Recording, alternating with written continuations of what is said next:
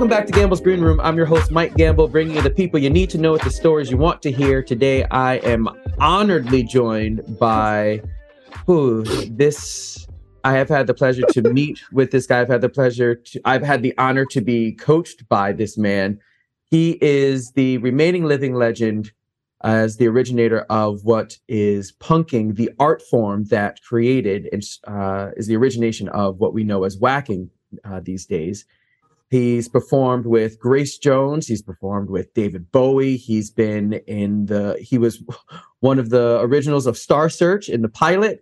He was in the movie Staying Alive. He was in the hip hop cult classic Electric Boogaloo Breaking Two. Uh, sorry, Breaking Two Electric Boogaloo. And so many more things that we're going to get into there are no words that can really describe the amount of contributions and direction this man has given to what we do as an art form. I'm talking about no other than Mr. Viktor Manoel.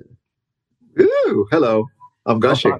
I try. I try and do my guest service. I try and. It's, I try and get the essence of who they are, so people can find out. That's what these conversations well, are. Oh, I, yeah, who I am is I'm blushing because I'm like, oh wow, that's a lot of stuff. Uh, and that's not even half of it. Sorry. Good to see you, my friend. Good to see you again. Thanks for doing. I know. Thanks for being a guest.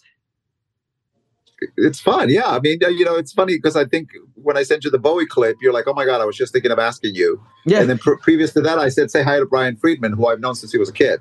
Hey, look, you know? as, as we always talk about, the world is just there putting things in order for us and laying it out like here. Yeah, exactly. So for those people that don't know who you are, let's go back to the a little bit to the beginning. Um, okay. You were born in Mexico and you grew up in correct. Mexico and then you moved to Los Angeles. Yes, correct. In 1966. Ooh, okay. We try and avoid dates on the show because we like to be timeless. But 1966 is. Oh no, honey, I, I need to put dates because I'm not. For me, it's not about being timeless. It's about understanding that yes, I've been. I'm a relic. Yeah. I've been around. so, born 1966 in Mexico. No, I was born 1957. 1957. You moved to LA in 1966. Correct. Okay. Okay. and where in Mexico were you born? Michoacan, Morelia, Michoacan. It's the state between Mexico City and Guadalajara. Mm-hmm. It's like Michigan, but in Spanish. State of Great Lakes, same thing, which is which is kind of interesting. It means the same thing. I literally have never heard of it described that way. That is, you learn something new every day. Yeah, yeah. It's just like Michigan, but it's expanded with a CH as opposed to GAN or whatever it is. so he's from the Spanish Michigan, no, the Mexican, the Mexican Michigan. yeah. Uh, what exactly. was what, what, was it like? Uh, one, growing up in that region of Mexico, and then two, the tran- the cultural transition to moving to Los Angeles. So you were about uh, ten. You were around ten when you moved. Nine, ten. No, I I, I was seven, eight. Seven, I turned, I, yeah, seven, eight, and I uh, yeah, I was gonna, I was going to be ten because it, I was turned ten in sixty seven. Hmm. Uh, it, it I just remember that my where I was born, it's it's such a, it's such a magical place because everything is pink limestones mm-hmm. and it's preserved. And it was originally the uh, the capital of Mexico. It's called uh, uh, the Garden of the New Spain or something like that. And Maximilian and Carlotta were were ambassador, ambassadors there. Mm-hmm. And so it has this rich French Indian culture. And we Tarascos, Purépechas, we were the only Indians that were never conquered by the Aztecs. Hmm. So it, it, we're, it, from my understanding, we're very resilient and very humble and very quiet and go about our work. Uh, my grandfather was blonde hair, blue eyed. My grandmother was dark on my mother's side, and my dad's side, everybody was dark. So there's this mixture of cultures. Mm-hmm. And so my brain fantastically was as a young child for escape because of, of my situation in, in life that I felt I was adopted or I was in the wrong family. Because, you know, mm. all artists, we do that, I think, I hope. I, I used to go into these magical places. So when I came to the States, it was it was very shocking because the English language is really not fun to learn. No. and back then they didn't, they didn't we didn't have ESL. Mm. So we we had a tutor to teach us how to run Joe run, see Jane, dog, whatever. And I used to like it because I like to learn. Mm-hmm. But I had the most difficult time with the spelling, which is why to this day I'm very adamant about whacking with an H, mm-hmm. correct spelling. And I'm since it was so ingrained in me as a, as a child to to everything be spelled correctly. That's how I am also with my art to be very um, diligent and truthful uh, with whatever I do, even if I don't know where it's coming from. It has to have a purpose, it has to have a meaning. Mm-hmm. I just don't do it just because. Reactive action always has a method for me. Mm-hmm. And so when I came to the States, it was very shocking because uh, I was Mexican and Chicanos, unfortunately, at the time, didn't want anything to do with Mexicans. The first person to ever call me a wetbag was a, was a Chicano. And I was very shocked. I was like, wetbag? We didn't, what does that mean? So there was a lot of uh, already hatred and segregation because of the 60s. Uh, you know, it's mm-hmm. just right alongside with, with Black culture as well. Mm-hmm. And I was, and I just, I was very confused how people just didn't get along. But yet, and hopefully this is going to come out the right way that I intend to. I remember also being in elementary school and singing a Daniel Boone song. Mm-hmm. And I don't know if you ever heard the Daniel Boone. Daniel Boone was a man. He was a big man, but the bell was bigger, so he ran like a book up a tree. And mm-hmm. I was mm-hmm. like, but that's an insult. How come people are singing this song? Yep. So my brain was was having difficulty trying to navigate my I don't want to say innocence, mm-hmm. but not let go of that. Like, wait a minute, like why are we insulting each other in a song and okay with it? And one of my best friends was uh, uh, was a white guy and and uh, and, uh, and Rodney a black guy, and so and people were very shocked that I had those kind of friends because I didn't hang out with my people. I was like, well, th- these are friends. These are kids that I can get along with. Well, then also you just mentioned that the people that were your kind didn't want you to be part of their kind. They're the ones that gave you the. Th- that's that's also another layer of cultural segregation, especially in North America, that people don't realize. We always talk about civil rights on the black side of it, but the colonization mentality that was inflicted on all of the people of that region perpetuate. And you see this in South America a lot with the colorism. Uh, yeah, my grandmother always used to be like, "Why are you getting dark? I'm dark. Do you understand what it's going to be like for you?" Mm.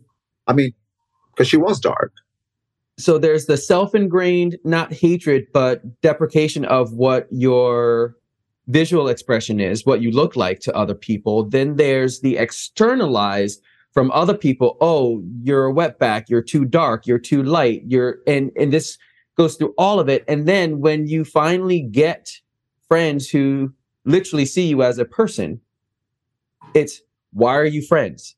It's it's yeah. like the system is designed to keep us apart from each other Absolutely. Absolutely. And fear also keeps other people from from being open to having friendships with all kinds of people. Mm-hmm.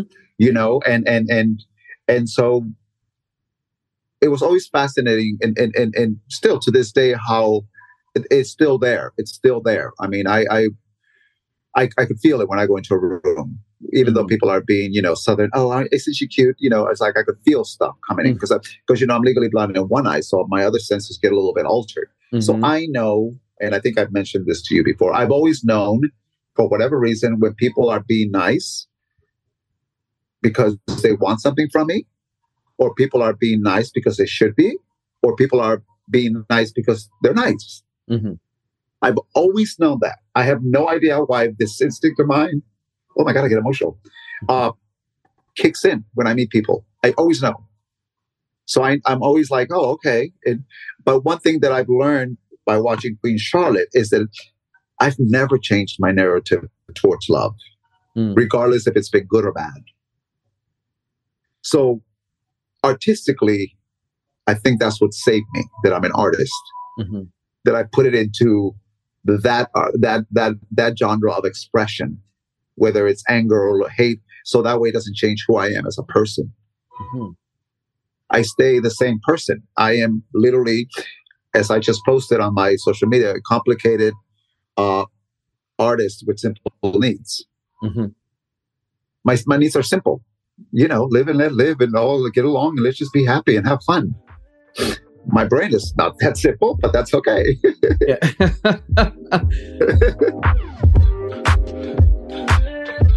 you know there's a layer to we're going to get to this uh, as we go as we go through your upbringing and to where you are quote unquote now.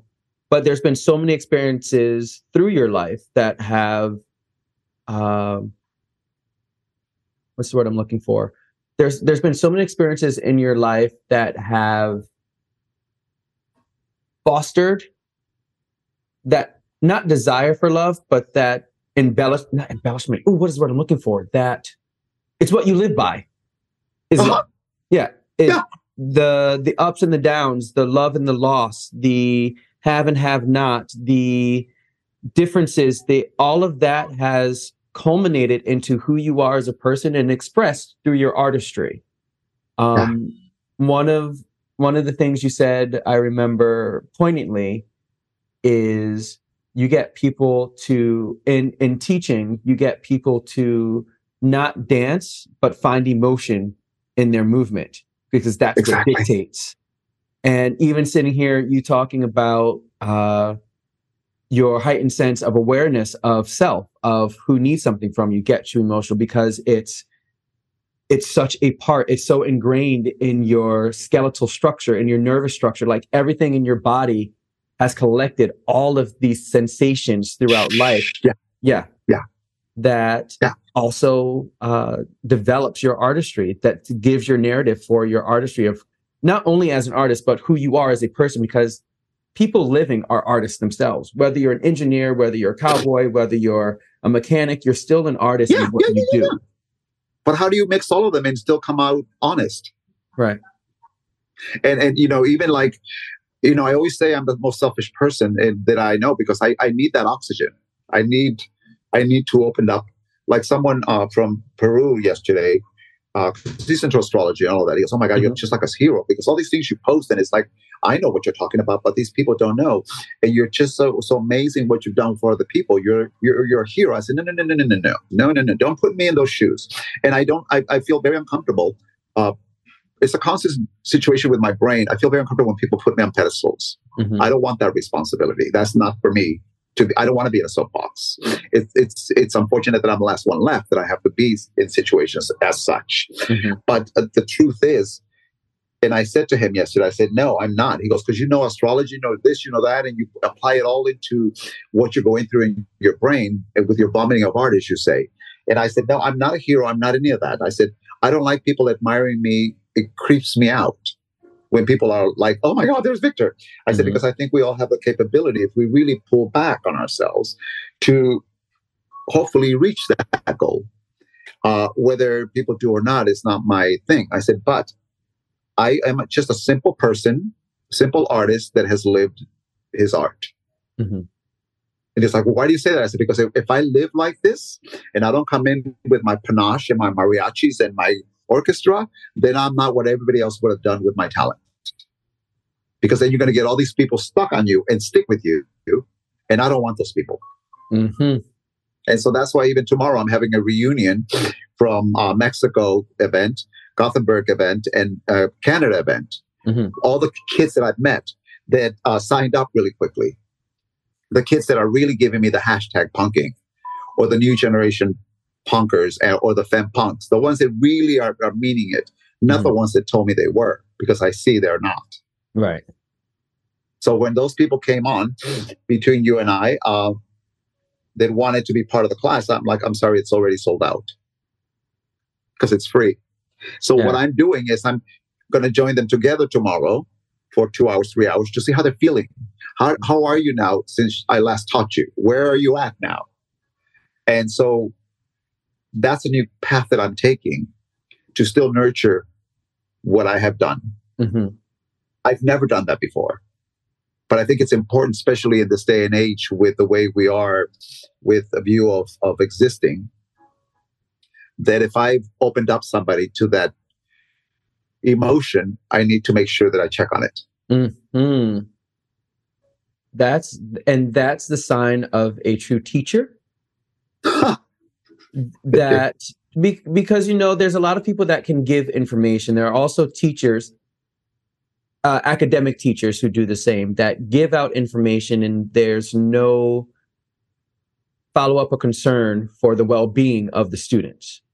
Now, uh, but the teachers that you remember are the ones that said something poignant to you or reached out to you in your most vulnerable moment, whether or not they knew it was a vulnerable moment. It's the ones that continued your education emotionally as well as academically because they know that your well being overall dictates how well you will perform in life. So whether the, the or not. The guy, I'm sorry, the guy from Peru, mm-hmm. it, it, I, I checked on him yesterday and he knew what the planet was and he knew the venus thing and he knew and so i went on and, and spoke to him and he goes oh my god why do you always send me this stuff when i'm at the moment at a crossroad where i'm confused and then you come in and you go and it makes all sense that's when he says you're a hero yeah. i'm like no i'm not i just you know i'm going through it so i wrote in spanish i said one cannot heal anybody until we open up, reopen up our wounds over and over mm. and over to re-heal and show that look, it's okay. You know, uh, because I think as artists we owe it to ourselves. At least I've been lucky enough to work with people uh, like that. Mm-hmm. You know, uh, that are uh, yeah, my choice and my commitment has and, and has been emotionally being invested in art. Well, you know, comically, what you're describing is every superhero as we know in comic books origin story. None of them wanted to be a hero. None of them chose to be a hero.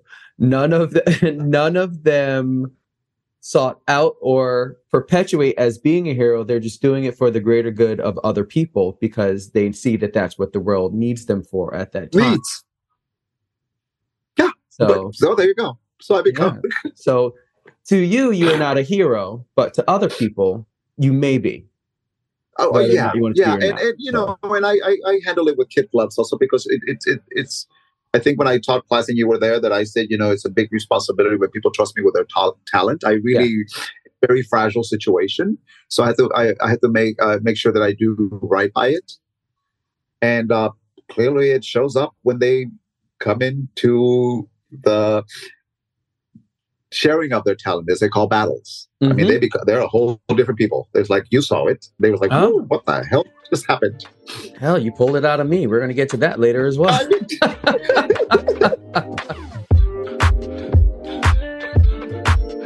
um going going back into your we're now in we're now in Los Angeles. We're now experiencing all of this crazy cross cultural indifference indifferences. Um, in your teenage years, how did we get into where? How do we find ourselves into the dance space? When did dance? Because you also, I, I'm privy to information that you grew up doing traditional folk, uh, Mexican folk dancing. Um, well, I think I think what ha- what happened was, you know, I'm, I'm, still like right now, I'm still sniffling because of allergies, and mm-hmm. you know, and this new stable that I'm going at with the horses is, is, is a barn enclosed and it's a dustbin with cobwebs. So I'm like, uh, sometimes I take my Claritin, sometimes I don't. Uh, I'm always trying it out to see, you know, if my system can get also healthy because if we medicate ourselves too much, then our, our, our, our system doesn't get strong enough. Mm-hmm. So God forbid I don't have Claritin, then I, you know, uh, I grew up as a sick child all the time. I had asthma. I I, I, has, I also sometimes would induce my asthma attacks because of my my family situation, just to make sure that it would distract to me being sick and the fights would stop. Uh, and anxiety also causes asthma, so it, it, it, was a it was a give and take thing. Um, I, I remember doing dancing in when I was in kindergarten, and I was really good at it. I'm really good at. That sounds so vain. I'm I'm really good. Um, you see how I just caught myself? Easy. Excuse my language. Pull it back, bitch. No, no. you're good. um, well, I, I, tend to have really good focus. Mm. And if I focus, I know I can do anything could be possible. Mm-hmm. When you put your whole mind into it, anything could be possible. Whether it works or not, it's possible. Right. So, um, and for me, it just felt fun. Besides drawing and painting and poetry, movement was something physically that I really looked forward to because I did grow up with asthma. I was in the hospital in junior high every Tuesday, Thursday, getting 120 allergy shots, coming back to school, just being dead. And then the minute I could, which happened when I had a dream, uh, junior high, that I had a weird dream that I died because I couldn't find my medication. Oof. We were at war or something and I couldn't find my medication. I died. So the next morning I just stopped taking it. Wow. I just was like, we'll take it every now and then. Like I'm doing it right now. Yeah. Because I'm like, oh my God, if I, I don't know what, I, I just, I, yeah, I, I just couldn't breathe. So I passed away. And that was one of the problems that you can't breathe. Your lungs get clogged up. Mm-hmm. Uh, so I started studying like coffee would make me feel better, with drinking water, relaxing, music. And so also exercise. Mm-hmm. And I was a cowboy before I was into folk dancing. Mm-hmm. And uh, I started ditching school because of the uh, the domestic violence in my my my home because my, my, my dad rest in peace was a very tortured soul as many mexican parents are he was an amazing artist but just was never able to separate and so he would numb himself by drinking and he became an alcoholic i mean he started drinking when he was a child and so he was he was unfortunately a monster and I think that's the reason I've survived my life because if I grew up and survived my father, I was not going to let anybody outside in, in, my adult world do that to me. Mm-hmm. So it was like, choom, choom, you know. Um, so the minute I, I, I uh, to piss my dad off after he sold my horse because he found out I was ditching, um, I went into folk dancing to I piss him off. I don't mean to laugh. That's just oh no, but it's the, yeah. the the the complexity of that situation already. See my brain? Yeah. So I just went into Mexican dancing to piss him off. And I. Oh, hold on, hold on, hold on. So you were cowboy. Uh-huh. Dad found out you were ditching class to be with the horse, so he sold the horse. And to get back at dad for selling your horse for ditching school, you decided to take up Mexican folk dancing to get back. Uh-huh. Yeah. How old are you? because he didn't want to. I mean, as far as he was concerned, all dancers were fags, and of course I was. Ah, okay, okay, there, okay, there it is. Of course I was, so I did it to spite him. Ah. But again, as I said, there's without even knowing, there's there was a, a number of complexities I could I could tangibly taste in that in that story. But okay, so dad had a problem with dancing. He had a problem with anything that I would do that I was unless it was manly enough. Mm and and and you know, I mean, it, it and and it, it was it wasn't, but I always knew it wasn't my fault. I knew it was his. Mm-hmm. You know, I, have I've always known. I'm, you know, I think I spoke about something about him saying that I owned he, I owed him his life, and he's spurting out that no, I no, I didn't. You were probably drunk when you fuck, we were fucking. I yeah. I, I, this is why I have to be careful with my mouth because sometimes it says things that is like that is true Mm-hmm. But you know, it, it and so uh, yeah, I went into folk dancing despite him. and you loved and I it. became good at it. Yeah. what what drew aside from revenge at dad, but and you mentioned you used to draw and write and like you weren't you were an artist artistic child. So art oh, was yeah. already in you. But what kept you once you be once you started folk the Mexican traditional folk dancing, what kept you? Because it was it? physical. It was physical, mm-hmm. and I could breathe, and I could sweat, and I could be mm-hmm. outside, and and and it was a whole different experience for me. Not to be medicated. Mm-hmm. That was your medication. Well, that was my. It ended up being my medication. Mm-hmm. It, it was. It became my drug you know even now if i even physical like when i did cycling and all that it opens up your lungs. It, to this day i don't understand why when i drink water as weird as it sounds and if i'm feeling low and i drink water i feel like like it just washes me out. And i'm like i don't understand why people don't like to drink water. Yeah. like it's the best thing ever. Your body knows you what know? it needs. Well you know what i mean? It's it, it's it's just so cleansing and and then, of course, growing up with a comic book of uh, the superhero, Tibetan superhero that I think I spoke about, Kaliman, mm-hmm. as a child, then he he was shapeshifter and he would meditate and he would, you know, it was all healing and all. So growing up with that mentality, I guess I became what can be part of that.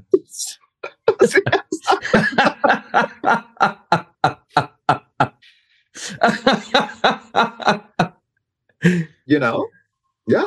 So that's yeah, the irony of it all. You know, you become what unconsciously what you set out to do.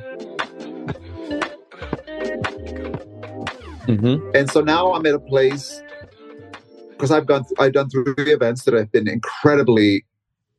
I think it was because of the lockdown that people were ready to be where I pushed them to be. But for me, like even in Vancouver, I was the only judge. Hmm. And they they they they had a lineup. They would have three, four people dance at a time.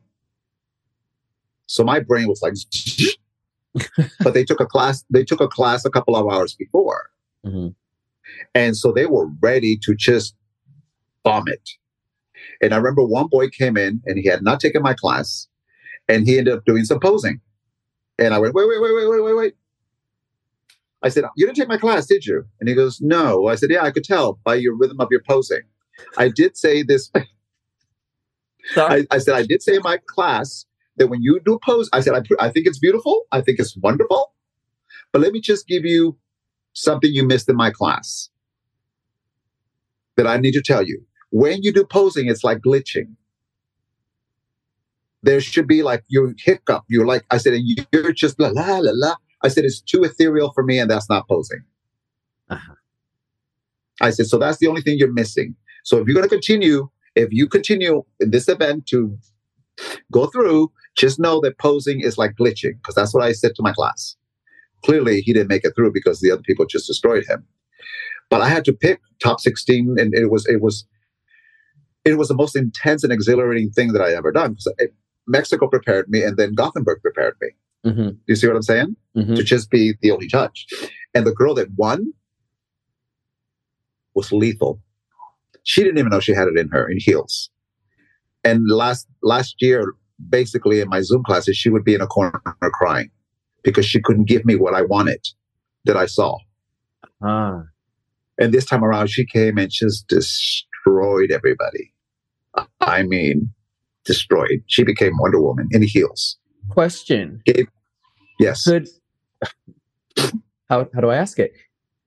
When she was in class and she wasn't quote unquote giving you what you wanted or what you could or what you wanted to see, and then when she was at this event, could it have been that connection to the emotion as we were talking about instead of instead of just the steps it was the connection well, to what the movement is. Well, well, I also I also had her assist me in warm up mm-hmm. because of my experience with her. She's she's she's she's multicultural, mm-hmm. and she's had a situation with that in Canada. She's also a B girl, so she didn't know how to gel the things together. Mm-hmm. The other boy that assisted me, Eric, is is Filipino, I believe. I hope he. I mean, I'm, well, he's he's he's that culture. Mm-hmm. I had him assist me as well because he also is very smooth, and I wanted them to get a little more. I want them to feel my energy, mm-hmm. so they assisted me. They were side by side Savage. to me, and they went like yeah.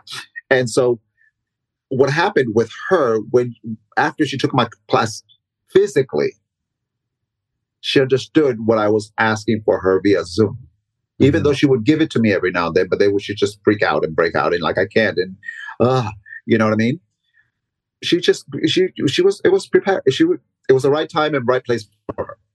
And you know that's for, for me as a teaching choreographer. That's one of the hardest limitations about teaching via Zoom is that personal physical contact that like being in the room and exchanging of energy where digitally you can see and you can interpret, but being in an actual room together and being able, as you said, feel the energy, that's a lot of time where the inspiration and motivation from dance comes from because then you can you can follow again well, the words that but see when, when I when I do my my Zoom classes, I don't do drills. I don't do classroom stuff. Mm-hmm. For example, I already just in case we dance tomorrow, mm-hmm. I said just in case we were to play, I send them a song So what I do with my students when I have three songs that I send out or uh, my assistant plays, Nani, I have someone listen to the song and first they, they I go one by one telling uh, asking them what are you feeling right now? Like what are you feeling taking my class? Like what are you feeling your first time meeting me? And so they write that emotion down and everybody's listening. So then when I come back to that person I say okay now I want you to use that emotion. Think about that emotion and I want to play the song for you and let me know what that song makes you feel attaching that emotion go mm-hmm. and the second person I want you to answer that person with your emotion on how you felt them watching and the song. So it becomes a conversation. Mm-hmm. So a lot of people say that my Zoom classes feel like it's real time. Nice. That's beautiful. So they all become friends. They all become friends. That's why in Gothenburg, all of them basically were my Zoom students. They came to take class as well to experience the live version of me. You know, so at first it was hard but because I'm such a visual person, I was like, you know, I need to just kind of connect A and B and and, and so and C to, to, and you and you because I have their names written down and I go check. Okay, now you do that. Now you, so it's all I go just to the list. Mm-hmm. You know, and at the end I have everybody dance together or go to the camera and and freeze. You know, and then everybody watches everybody, so it becomes a conversation. Nice. And I don't. I say don't dis, don't dismiss the drills. Don't dis everything you already learned. Like I said it in your in Click Gothenburg, you got to use. It's not wrong. It brought you here. I don't have to practice with you. Go. I've given you the tools. Now use them. I've shown I've showed you where your wings are. Now go. Kick him out the nest. oh yeah. Oh yeah. Oh yeah. We were just talking about you taking uh, traditional Mexican folk dance to get back at dad. At what point, because he had a problem, he thought anything that was dance was not masculine enough. At what point did we get to the clubs where we would then start formulating the basis for punking?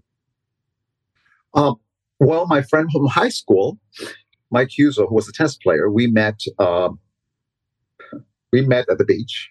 Mm-hmm. Circumstances, you know, that'll stay where they are. Uh, mm-hmm. Uh, we met at the beach because back then you couldn't really meet people unless you know. And I, we, I, he found we realized we were gay because of where we were at. We were still in high school, and he took me to Paradise Ballroom. And I remember going there on Halloween, and I think I mentioned this before, and, and just freaking the fuck out because I saw these people running around in costumes, and I was like, first of all, the shock of seeing two men dance together and women was was like I knew we were going to get raided at any point whatsoever, especially with how I grew up with the domestic abuse. Mm. So I was like, oh my God. And he goes, no, no, no, no. It's not like this all the time. It's just Halloween. So then the second time we came around, uh, uh, or the times we came back, I remember seeing Michelangelo, Andrew, and uh, Tinker uh, doing their stuff. And I was like, oh, I can do that because all I did was just do the deer dance, which is one of the Mexican folk dances that I did.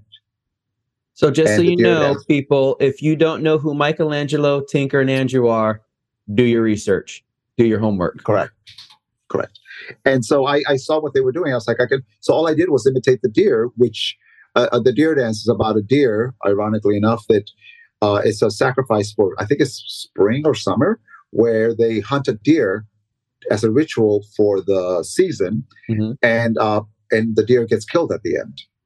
So a deer, there's two hunters that come in, and and and the deer is drinking water. then all of a sudden he hears a noise and he runs. So I had to. So my all, all of my movement was imitating a deer. Well, if you imitate a deer, if you said deer, they boom, boom, boom, boom, mm-hmm. boom, they move like that. So that was my posing. I was like, oh, I can do that. I know what they're doing.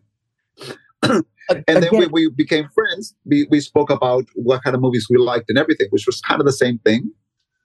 Sunset Boulevard, Erte, Art, uh, Diaghilev, Batman TV show, uh, you know, uh, Little Abner. And we would try to make up things or steal things from movies to put into our performance. And because I moved, uh, Tinker, who did the bolos because of the nunchucks, I I move my arms circular because of the roping. So a lot of my stuff with my arms is circular because of roping, being a cowboy. So all of us used to implement whatever background we had in physicality into the dance. And that's how it just became what everybody saw. So we started off the conversation talking about how our life experiences uh, not dictate, but uh, draw out our artistry. Um, uh-huh. There's a couple words that I want that I picked up on that I want to bring back. You just said water, which yeah. you said for some reason when you drink water, your body just feels open. Uh-huh. You mentioned uh, you're as it from cow from cowboying and lassoing, roping, your movements were circular. Uh-huh. You mentioned like there's just there's there's just a couple things that is just like, do you hear what you're saying? That once again, your life is right there coming back to you in cycles. Everything that everything that we talked about in passing that most people would generally think of why are we talking about this now comes back mm-hmm. into creating who you are again as your person and as your artistry. Yeah. yeah. Correct. Again, the rejection. No, I agree with you. The rejection of the uh, not rejection, the your your rebellion yeah. against dad oh, going yeah. into Mexican folk dancing, then was the foundation of where you came into with punking. Again, uh-huh. the the the going against your father which was already which was already a thing because of the domestic the domestic situation that you said yeah. at home also became a foundation of who you are as a person how you expressed yourself something that was meant to be uh, yeah. was meant to be a clash with your dad yeah. end up being a spark yeah oh for you but that's what isn't that what life isn't that what passion is anyways That's what it's supposed to be. But how many people don't realize, or how many people take that away from themselves and just go, oh, that's just a fleeting moment? How many people in conversation just go, oh, don't worry about that. That's not important. That's not what we need to talk about, right? It's like, no, you don't understand. No, no, the reason no, why that's coming up right now is because it's part of your story. It's part of your life. It's part of your development. Try not to disregard. One, I created this uh, quote uh, when I was younger never sell yourself short because you never know uh-huh. what or when the next opportunity is. But that also means don't disregard the small things that happened to you before because those small things led up to the big thing that you're doing now. We so many Correct. times celebrate the, ooh, I booked the job. Ooh, I did this. Oh, I made this happen. But without celebrating those psychological and emotional steps that got us there. The well, I woke up out of bed today. I know. Well, the, the, irony is also my first professional job. I think I told you uh, I did in, in, Gothenburg where um, I was late because of, of the family situation. Mm-hmm. And I was 10 minutes late and I the doors was closed and I knocked on the door and the director and whoever came out. I was like, yeah. I said, I'm here for the rehearsal. Like, no, no, no, you're late.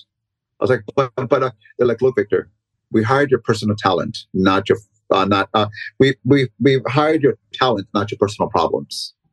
Mm-hmm. And uh, and I was like, this, what? And they go, we hired your talent, not your personal problems. We're going to give you another chance. Sit out here, think about it. And if you come back in in five, ten minutes, we start working. If not, we wish you luck. He closed the door. So I was like, motherfucker, blah, blah. you know what? Boom, boom, boom, boom, boom, boom. I went back in. That emotional trigger of him and saying that he didn't want my personal problems was exactly, once again, what I was using in my dancing, my emotional state. So I needed to dance. So I went back in just to prove to him that I can dance still mm-hmm. with my talent. So once again, you flipping the coin. I've always flipped the coin, you know, and and and even with the David Bowie tour, you know, doing the thing at Peanuts way before Bowie tour, and my and you know, it all started because uh, the owner of the club wanted us to do a show because we would come in all dressed up on Wednesdays for New Wave Night. And a show started in the 1980s called The Cosmetics.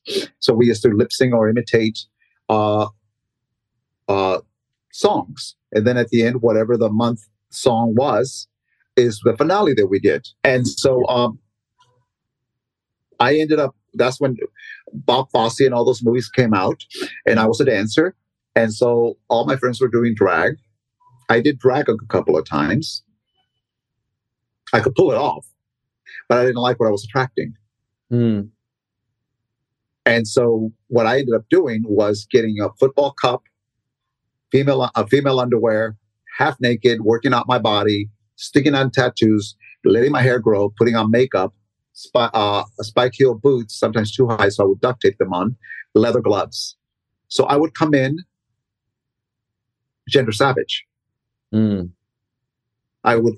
It's like if you're gonna, if you're attracted to this, then definitely we're never gonna get it on because you're a freak.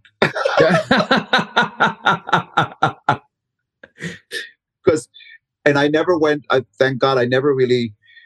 A few times maybe never me, uh, dated anybody that saw me perform Mm. like that, and then years later, the uh, David Bowie opportunity comes up with exactly that.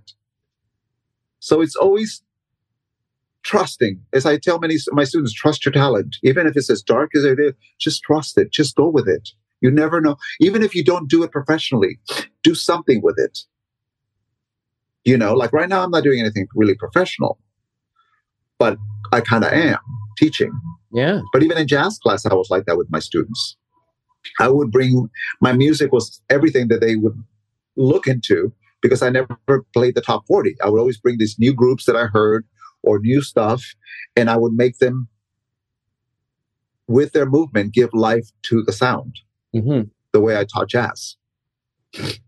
You know, hence being called to do a little trio, find two other people and do uh, Star Search because they saw me in a, in a concert. How do we get into the jazz dance? When, when, and how did we get into jazz dance? after I came back in 1980 uh, and realized that the Grace Jones thing was not going to happen anymore because she had got into warm leatherette Okay. and watching and what hold on and watching the midnight special and seeing how disco was dying. Mhm. I need and, and me taking class because I was wiping, cleaning toilets uh, at studios, taking jazz class and ballet class to learn more techniques so I would hurt myself. I decided to give it a go and focus on that 24 7. And then within a year and a half, I got the movie Staying Alive. Out of, I mean, believe you me, I, I sometimes go, what the fuck just happened here?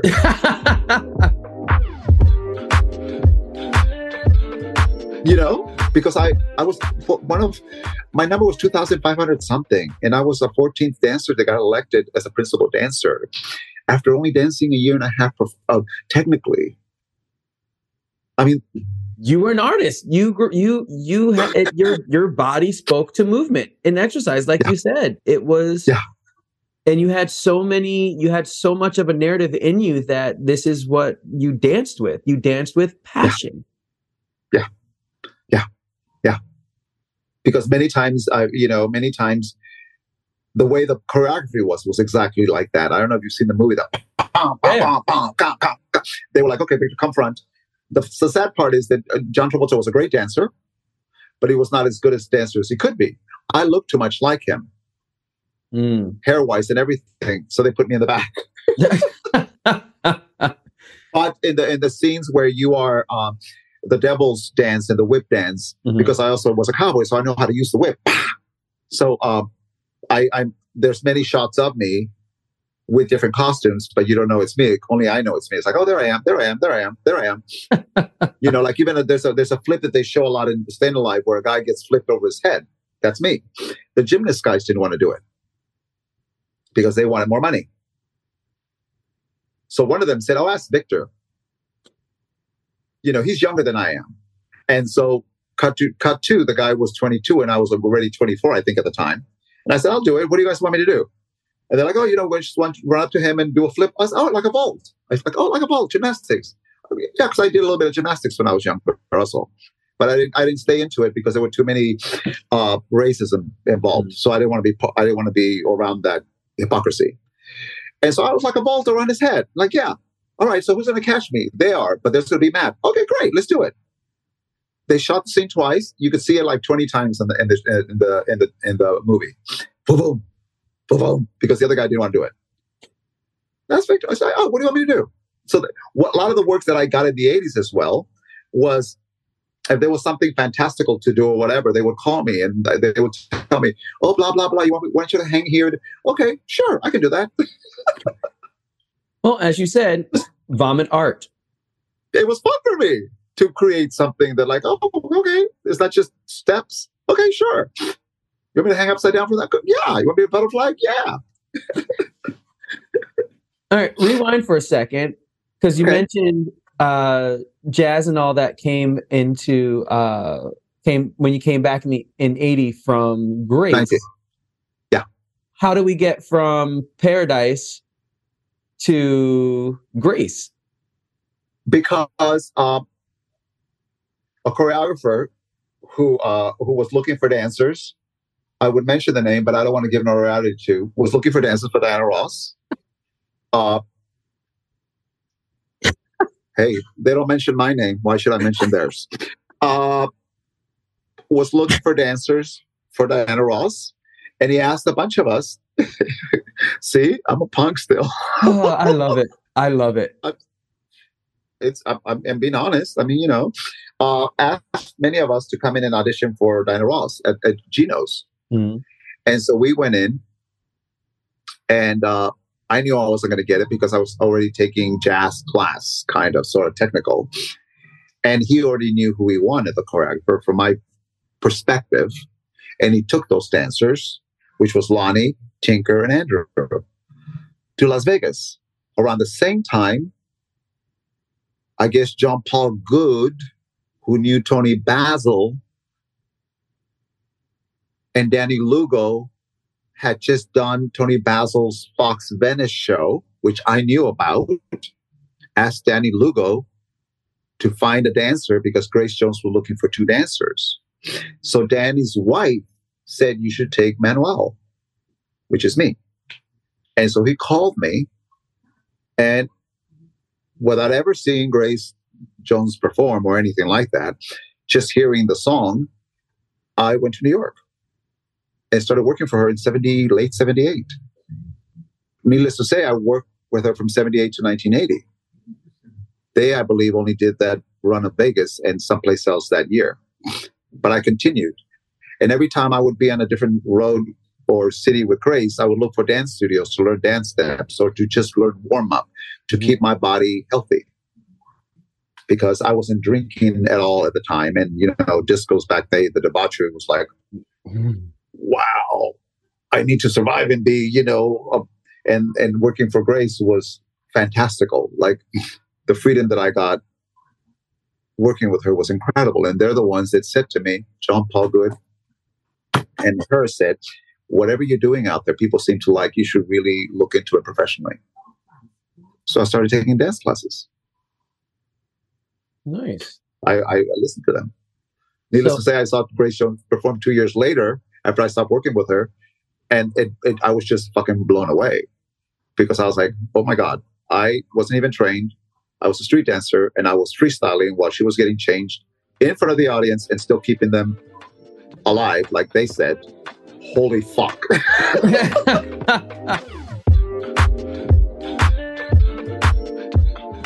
so we we went from walking into your first gay club experience in your teenage years, freaking the fuck out, to going back, meeting your friends Tinker, Michelangelo, and Andrew, uh-huh. becoming friends, discussing movies and TV shows, and incorporating our personal backgrounds in developing this art form of punking, to being asked to join a tour with Grace Jones while the others went for a Diana show, being on tour with Grace for two years, coming back and still two taking years. two and a half years, coming back, deciding, you know what, I want to train some more and get better as a dancer. And then what happened and, next? but, at, but at nighttime, starting the cosmetics. Oh, and then still doing the cosmetics, which was the quote unquote drag uh, lip sync show. Yeah. At Geno's. At, uh, no, it started at Circus Disco first, and then it went to Peanuts. Never at Geno's. Okay. Okay. Very separate. Ooh, that is because Michelangelo was the DJ, but then he was a leader of us doing the cosmetics. We would go out with him every New Wave night because we all do, knew how to sew costumes. I knew how to sew. So we would we would get big sweatshirts and put foam underneath it to look like spaceships thingies. that is once again, ladies and gentlemen, vomit art. Put yourself in all your experiences in it 100% and what comes out will be beauty. It's as my, as my godmother says, tell the truth and shame the devil. Once you know your once you know your truth, no one can take that away from you and what you no. create will be beauty. Yeah. Yeah, allegedly. Yeah, well that's basically that's what happened and then being training and then still working at the cleaning bathrooms and getting a scholarship uh, at Dupree because that's a school I choose to. Mm-hmm. And then uh, auditioning for fucking excuse my language, staying alive, and just it was it. And then going to Mexico and do uh, Hanna Barbera and playing Top Cat, the owner of the. I mean, my life has been so crazy because I just. I just know when it's right and or when it's not right, and I just go and, and I, I live the moment. And um, and then star searching. I mean, I got my equity, my SAG card, equity, and and what is the other one? AFTRA yeah. card in two years. boom, boom, boom, boom, boom. How do we get to David then? What? Okay, okay. You, you know what? Okay, we're staying alive. What happened between staying alive and David? I went to Mexico. I got a job to do uh, to do uh, Hanna Barbera on parade, uh, on Parade in Mexico, mm-hmm. because the people knew me from uh, Dupree Dance Academy, and it's one of the best schools. And I was, uh, I was there, and, and uh, I was doing dance conventions as well, because mm-hmm. they asked me to do the, uh, street dance dance conventions for Dupree. Uh, on weekends, I would do that during the week or weekends, I would also do the cosmetics. They would just be shifting. Then they asked me to do Hanna Barbera in Mexico City. Uh, I went there, I think, for three months. Uh, the only no, the only thing I know is that's when Dreamgirls came out, and I remember buying the album, the, the cassette, and taking the cassette and just dying over the fact of this this beautiful voice and her saying when it's my turn when when do i come in? And you know i'm not going anywhere. And me in one way with whatever was around me i knew that i still something was still about to happen but i didn't know what. And then love not happening for me. Mm-hmm. so even isolating myself even more because it feels uncomfortable when people fall in love with the artist as opposed to the person and so then they ask you to make choices and clearly they always lose because i, I know my choice much to my sometimes chagrin, I know what I need to choose.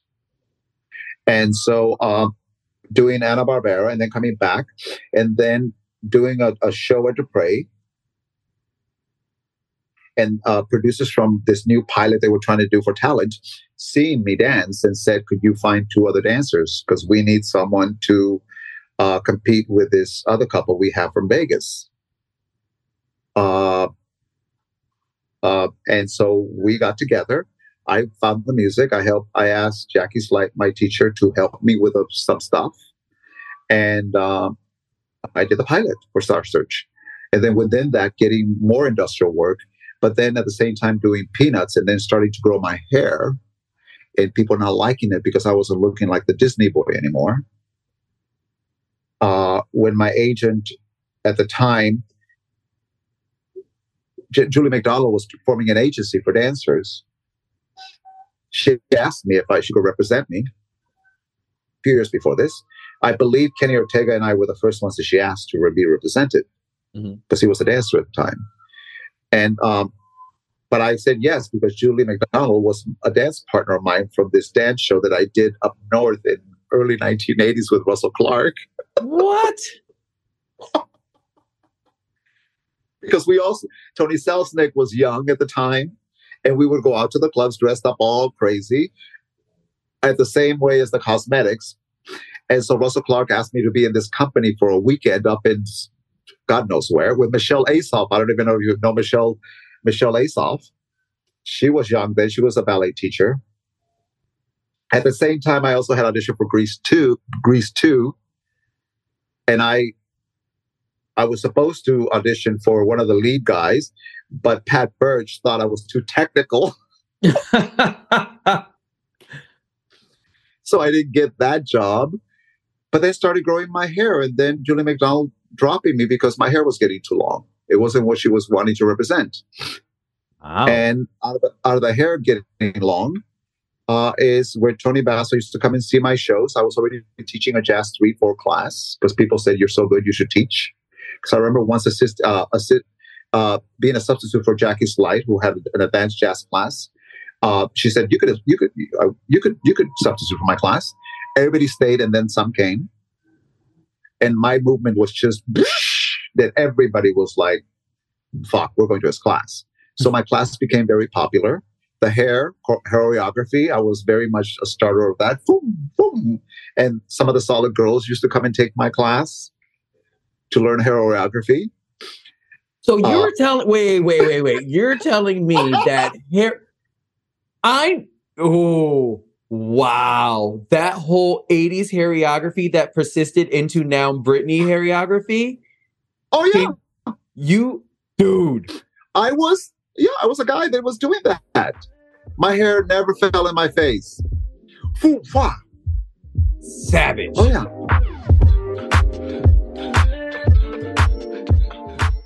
You think you know somebody, you learn something new every day. Okay. So keep keep going, keep going, keep going where we are now. We're in class. We're, so then, we're starting so the choreography craze. Used to come in.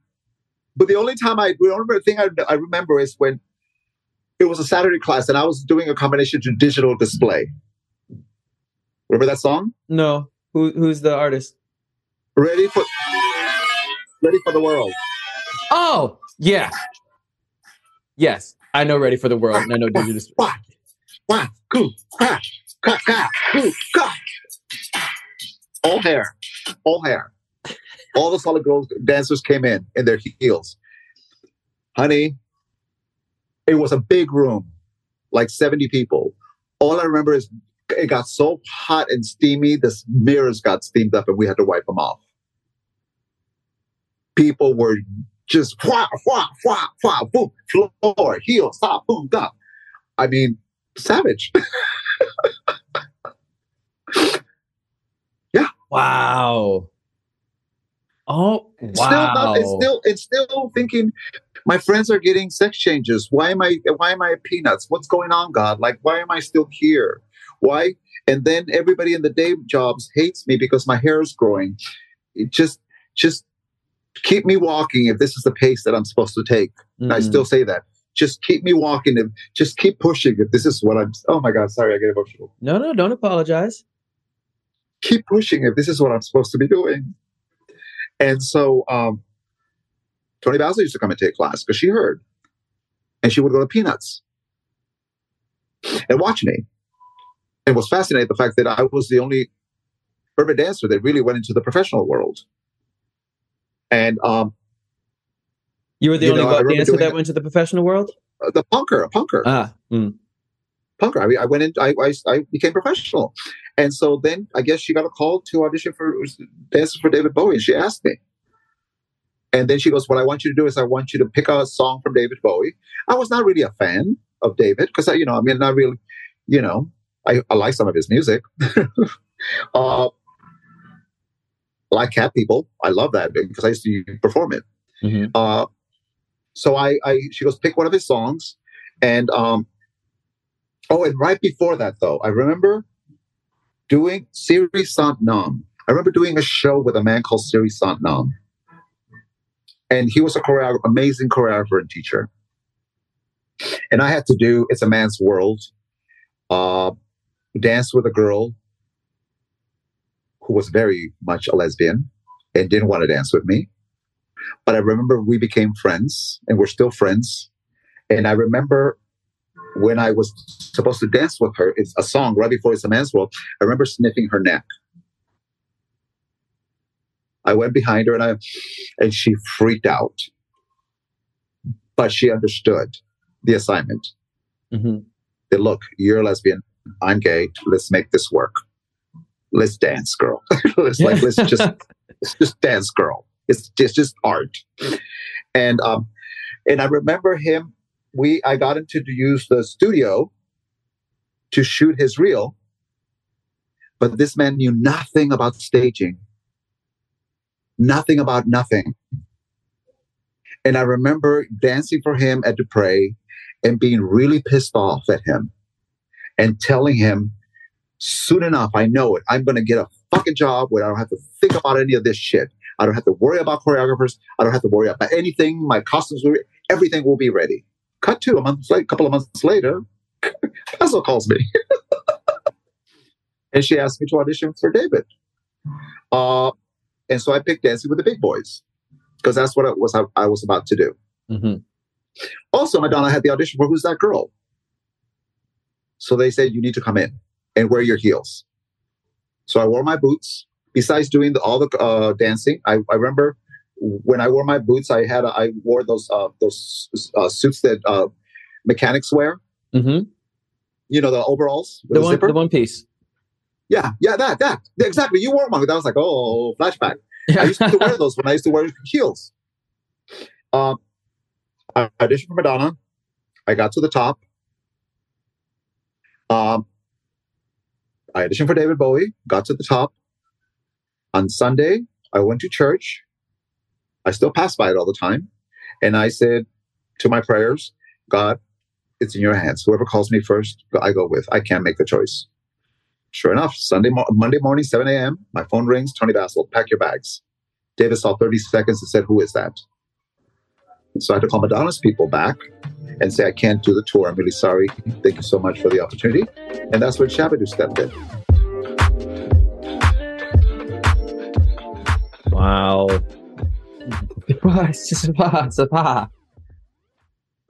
All the time. At the same time, when I was already in rehearsal with um, with David Bowie, uh, I guess some of the people that wanted to work with Michael Jackson asked me to come in and audition if I wanted the job, and I said I can't. I'm already working with David Bowie. Uh, from my recollection, they all got hair extensions to kind of look a little bit more like me because I didn't have long hair. Child, if you tell me you started one more trend in Los Angeles, Hollywood during the 80s, we gonna fight. well, it's not even about starting. It's about that I was in the peak. Uh, the beginning. There were some other guys with long hair, of course, but not working the magnitude that I was working on all aspects. Okay, so what I mean by starting, I mean being as what we call now an influencer. Oh yeah. Well, also to the point that when we were rehearsing for David Bowie, Toni Basil goes, "Remember when you did that song and you had those catcher mitts, knee break, knee pads that used to slide across the floor on your Rebel Yell with the guitar, and you start singing? Yeah, where where can we get those? I said, "Oh, they're catchers. There's catcher knee pads. You can buy them. Okay, we're going to get some for you in Spaz, so you can use them in 87 and cry. So they got some of those knee pads and they spray painted them silver. The next year, when Michael Jackson went on tour, he had some on spray painted gold because he had seen me. He had seen us in the uh, Glass Spider tour, and this is so true. A lot of the stuff, the choreography that I did was basically some of mine she would stage. Of course, she had great ideas and stuff. Uh, but I, I, I know for a fact that the the thing that we do in Fame with the knee thing, the four corner, mm-hmm. that was from a combination that I did to uh, Herb Alpert, Keep Your Eye on Me, in my class that she had taken. Are are you are you telling me? Wait, hold on. Are you telling me that a choreographer had the audacity Eh, no, no, choreographers in the 80s had the audacity to use their dancers to do choreography and then call it their own. Yes, I'm telling you that. Sorry, world.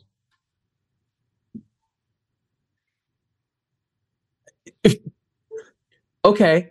Um it still is the trend. It, it it it it is, but it's just so interesting to hear.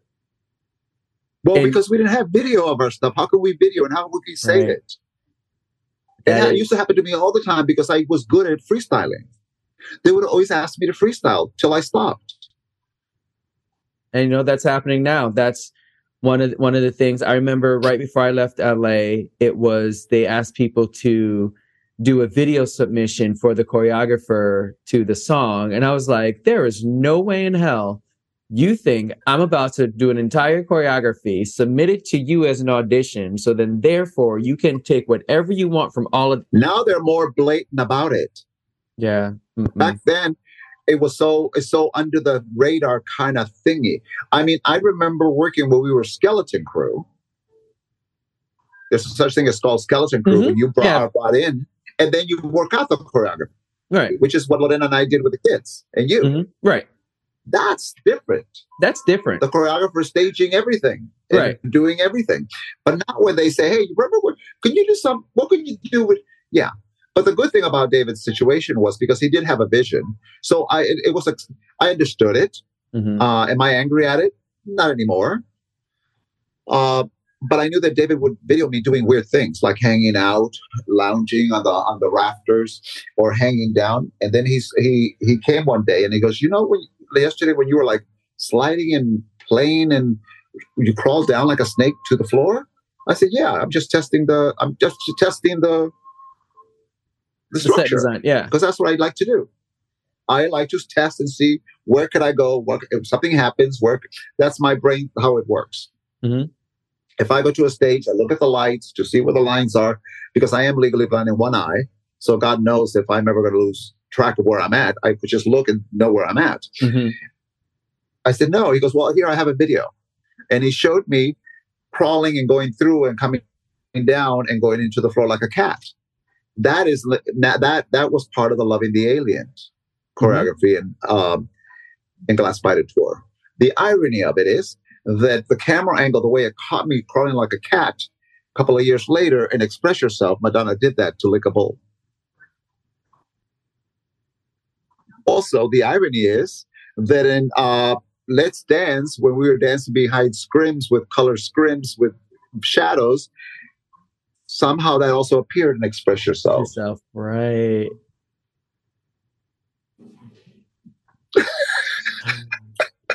Ooh, child. Ooh, child. Okay. Okay. I We're going to pause there. I don't know. You know, I don't know, but you know, there's also another situation that I will talk about that I will talk about because I, I do know it's kind of weird.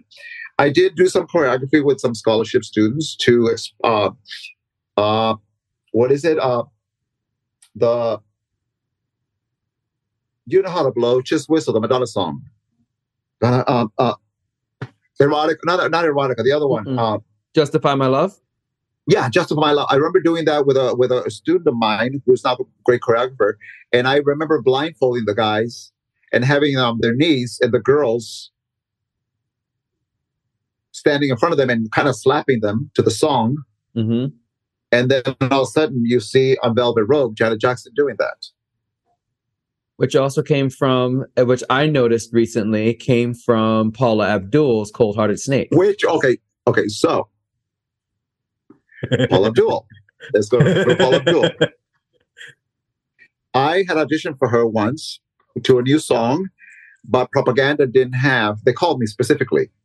They didn't have the um, the the room for rent hmm yet. It wasn't open. It's like, well, I said, well, I could dance. You want me to dance out here? You want to dance in the hall? Sure, I danced. They videoed me dancing in the hall. I happened to dance in the hall. There was a couch. I sat on the couch. I danced on the couch. There was a lamp post. I danced on the lamp light post thingy. Didn't get the gig. A couple of months later, there was an incredible Reebok commercial of her in a park bench. Wow. So, and well, and the only thing I can, I, the only thing I feel good about saying this is because I just saw that Andrew video, hmm and he's been, he said everything I've been saying for 13 years about punking, and after a while, I was thought I, I was going crazy. Mm. So the only reason I'm voicing this, whether it's true or not, is that from my point of view, I know I wasn't going crazy when I used to say things like this. hmm But yet, because I spoke, I decided to just, before I develop a bad name, uh, which I'm sure it is, there's a bad name already over there. I just very, was very outspoken because of how I grew up with my dad. Mhm. And how I grew up with my society coming to the States where people was like, no, that's not, that's not true.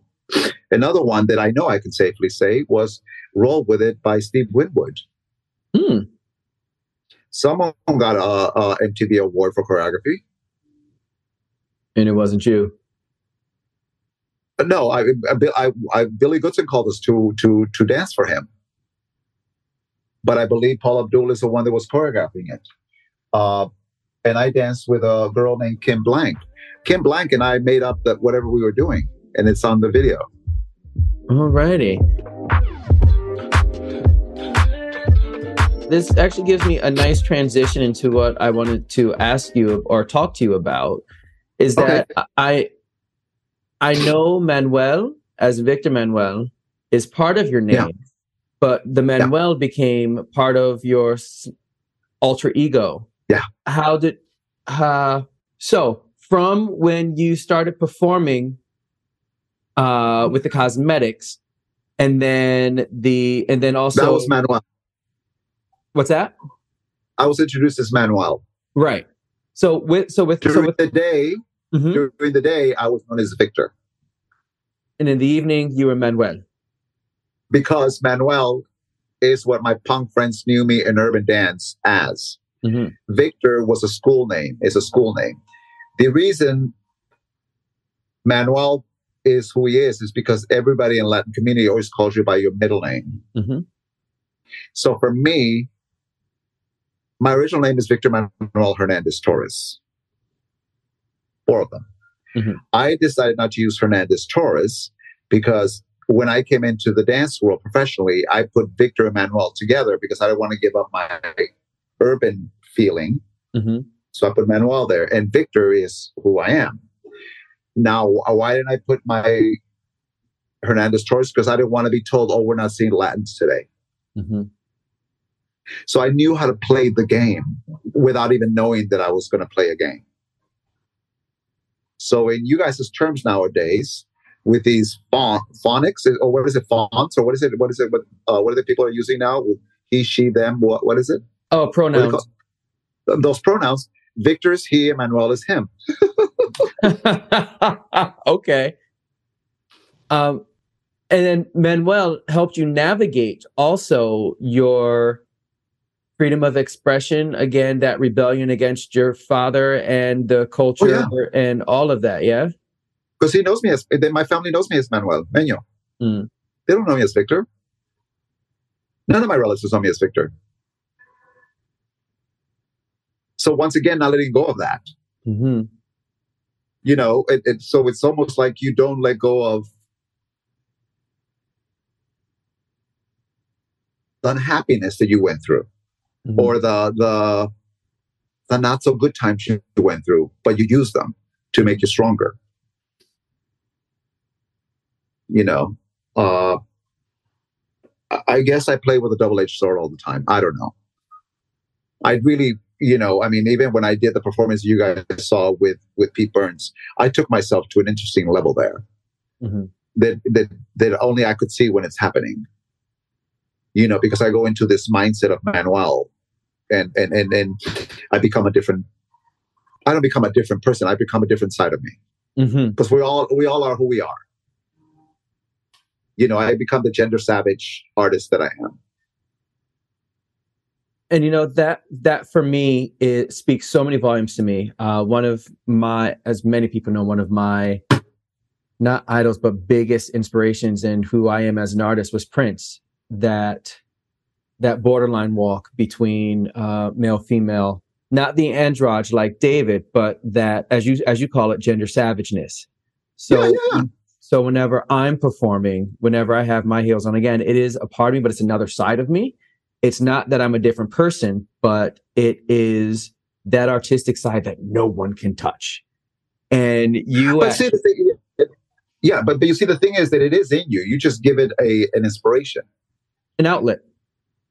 Yeah, I mean, but you give it an inspiration that he inspired you, but it was all within you. You just found a blueprint that you could gravitate to, but it really right. is you. It's not Prince. Oh yeah, yeah. Oh no, no, no, no, no, no, no, no. I, yeah. I'm I'm not emulating Prince whatsoever. No, correct, correct. Yeah, yeah.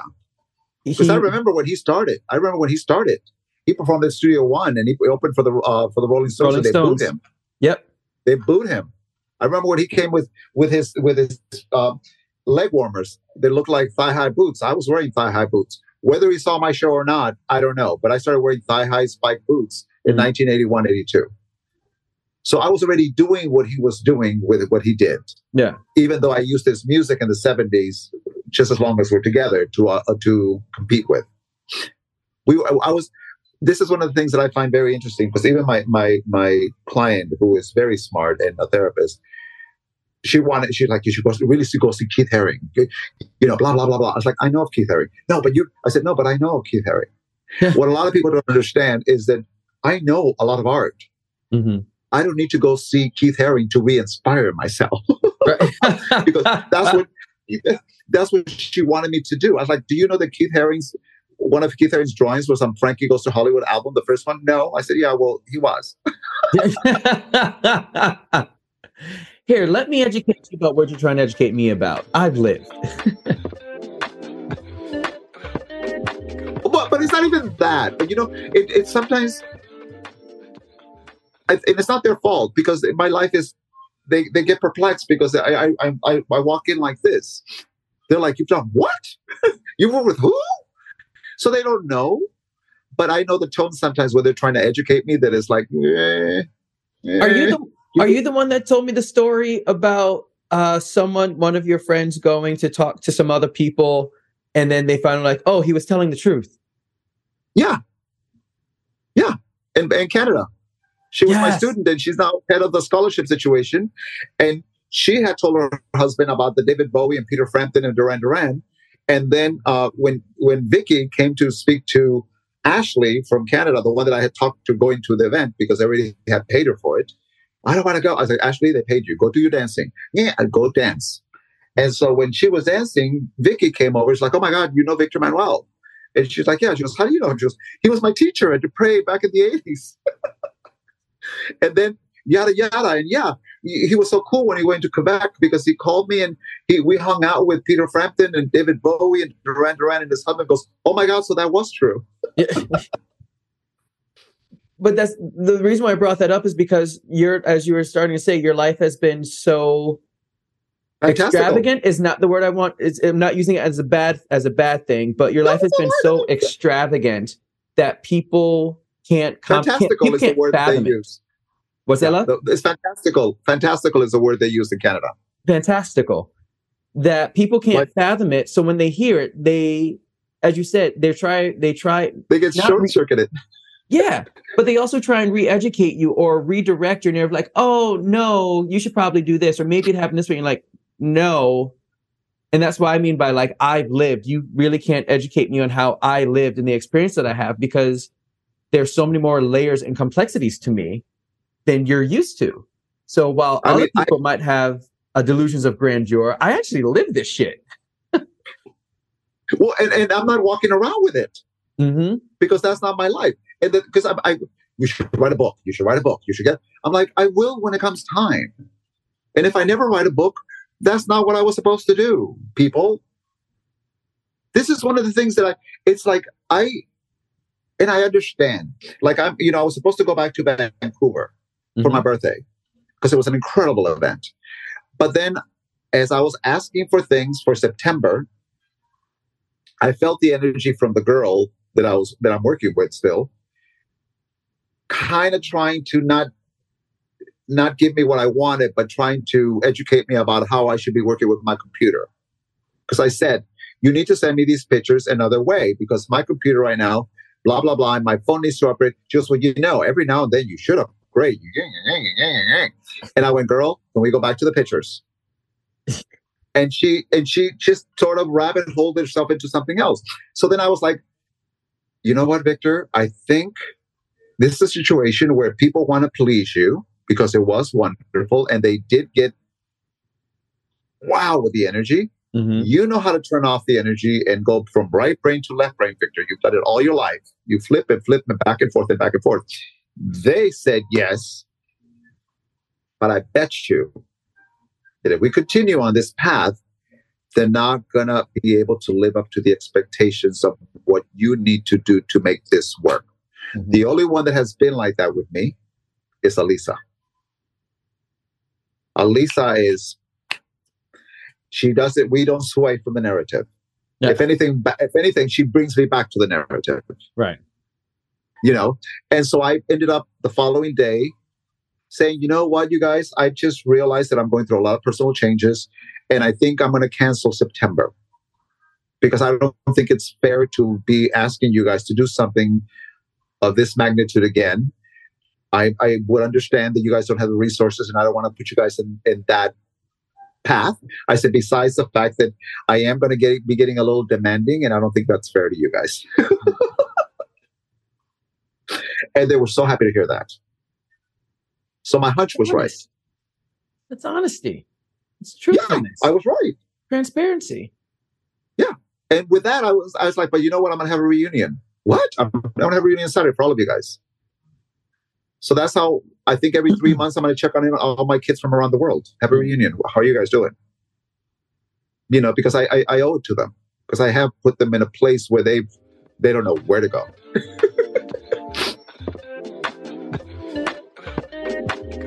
And I'll I'll bring it I'll bring it back to the dance event that was in Gothenburg at the end of yeah. May, uh, Punk and American Classic, the dance festival that Alyssa created, and both being in class with you and talking with you, and then creating the piece, the conversations oh. that were had amongst all the participants, the relationships that were had, and then um, seeing every, how everybody came together and the depth once we got to the Saturday event, was it Saturday or Sunday? Whatever day it was. The day, Sunday, Sunday, the Sunday event. Yeah. When it was just the rawness, the the timidness that people came in with, the timidness that people came in with, the in, intrepidation that it was treading very lightly. People didn't know. By the end of the class, there was such a release, both between yours and Lorena's class. And then by the time we performed on Saturday, the opening number with myself, and then the actual competition. Or even rehearsal with you. Yeah. Two Just hours. Two hours. We created an entire three and a half minute piece. And not just created it, it came to life. It with was non-professional dancers. it was, and that's what I'm that's what I'm trying to get to. It's just that emotionality, that depth of artistry that people didn't know that they had in them themselves. And only thing you and Lorena did were coaching. Everybody had it in them. Everybody had brought what they did. And then once the music, once we started going with the music and we're doing it again, it the level up. So I don't even know what, but it's just that whole form of truthfulness of you as not the hero, but you as the teacher you as the guide, you as the medium. There it is. You are a medium. And this is where all your astrology stuff comes into that. You right. being the medium and the vessel to the medium for all of these artists to vessel their artistry through is just beautiful to see. And yes. I can speak from experience as well that a lot of people may not know this, but I have a huge complex with my voice. I'm an artist. I am a performer. You guys know me as a complete extrovert, but everybody has their one thing that they have. And my voice is that I've been working on it lately, blah, blah, blah, blah, blah. So, uh, we did, uh, we were staging one night only from Dream Girls. Yeah. yeah. And, you know, I have fun with it. I, with, with the, with the body language and stuff I can do, it was fine because like, oh, okay, do this. Okay, try this. I'm like, all right, great and then when I started singing, he was just like, you don't worry about your highs or lows. You just do your thing. You'll be fine. And like, I almost lost it. I was like, wait, because to hear that from him, as you hear, he is a hundred percent raw. Sometimes things come out of his mouth. Like a couple times, he it was a secret that I was going to actually sing live. He's just blurt stuff out, but I was okay. A little surprising. but the rawness and the innate understanding of artistry that he understands actually helped bring me to another level that I didn't think was possible. And I can only, I can't even thank you enough for that. Oh. But it's, again, that truthfulness that you have, even, even with saying, guys, I'm not in a place for myself right now. I don't feel right having demanding this of you if I can't give it to you myself. That is what gets all of us to level up because then we have to go uh-huh. back to ourselves and say, you know what? Am I ready to give my all as well? Am I in that place? Yeah. Can I? Am I actually giving what he needs me to give? Yeah.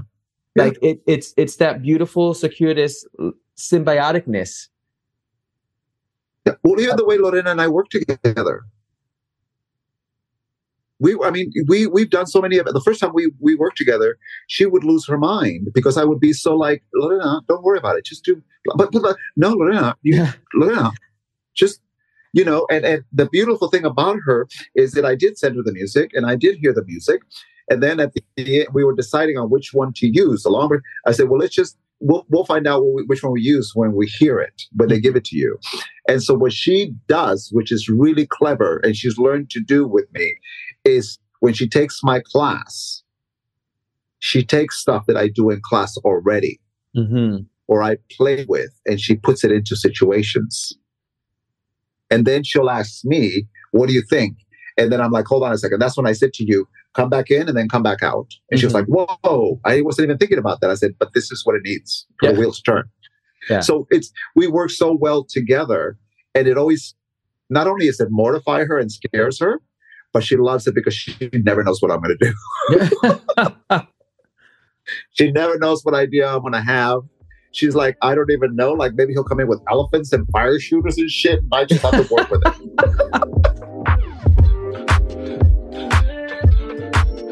you know what it is? And hopefully it it it it, it does speak truth. I trust my talent so much and my instinct that Mhm. I allow you guys to really trust yours. Yes, yes. Because you have no choice. That- it's true. It was at that point. It was shit. I'm here. I got to. Not that I have to bring it, but I have to. But you were going to bring it. Yeah. No, but you're going to bring it. I, that's why I even said, don't even move so much. Like, why? Why do you have to do all of that? Yeah. Just boop, boop, boop, boop, and hit. Yeah, just you're the star. That's what's happening, unfortunately, with Madonna right now. Mhm. Still trying to prove. There's Yeah. nothing to prove when you've already done it. You know, I mean, for me, all I do is fucking walk in heels. If you really think about it, Right. but it's the way, the intention that comes, because that's why even Lofe is like, man, you come in and you just take command of just even walking. Yeah. and that's the beauty of art, because you're supposed to make it so provocative Uh-huh.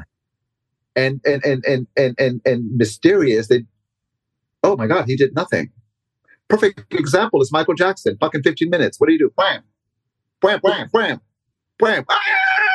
Or mean, even, or even in the beginning when he just takes the sun, he just stands there and then just takes the sunglasses off for five damn minutes, and then Janet uh, also picked up on that when she started Yeah. doing the Velvet Rope, and she would do uh, what song was that? Uh, I just want to touch you, taste you, with the the S and M uh, part. uh-huh. She would just Yeah. walk across stage slow and just look and Uh-huh. do nothing, and everybody loses it. It's that less is Well, see, best. what- Nothing.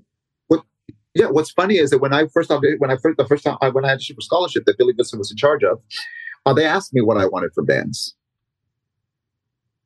They said, "What do you?" Because you know I already was performing with Grace Jones. They were all shocked when I did a show, and I, they were like, "Oh my god, he can perform!" It's like, "Well, yeah, I was just on the road freestyling."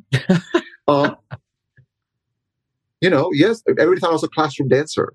I got so technical that they really thought I was a classroom man. So then they asked me when I when I auditioned, "What do you want from Dance Viktor?" I said, I want to be so good that if I move, literally said this in like 1980.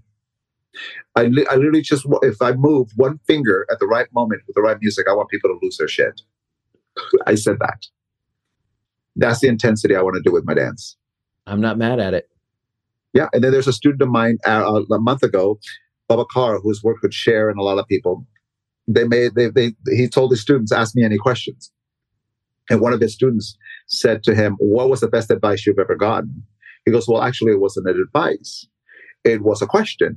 And I asked my teacher at the time, Viktor Manoel, uh, he asked me, What do I want from, he asked me, What do you want from my, what I wanted from his class? And I said to him, I want to be better than you. And he said to me, Good answer. And he walked away. he said that about me, that I said, Good answer. yeah. and I walked away. It's almost like with the, with the one that the clip that I sent you with uh, Eddie Marti- Eddie Garcia and them talking. About you kick pushing him into the damn wall in class. Yeah. He still talks about it. I have stories like that with everybody Because if I was in class, I was in class. And you Mhm. better be, if you're going to come next to me, you better, like you, in that different way, level up. Yeah. Or I will move you physically so I can go. Hmm. And even the, the joke was at the end where the phone rang and it's like, who's that? Oh, probably Viktor. Yeah. So it's it's it's a nice respect that I have from a lot of dancers, but I also know there's there's a lot of fear that I Mm. that they have that, that you know, and um, so I'm always. I know the fear is based on things that they probably never asked me about that probably are not true or something that they were not comfortable with, but the love that I have is from just the rawness of you as you and I, you know, when we work together, Mm. that I'm there with you, and I'd be like, no, just try this, no, just try that. Even when you ask me about your clothes, no, but do that one. This is gonna flow. Right. I've always have, and that's one of the things that I think is also very rare, and has been very rare when people meet me and they're in shock that I have nothing but the best intentions for the situation, regardless of me. You know, and and and people don't do that anymore. I don't think. No.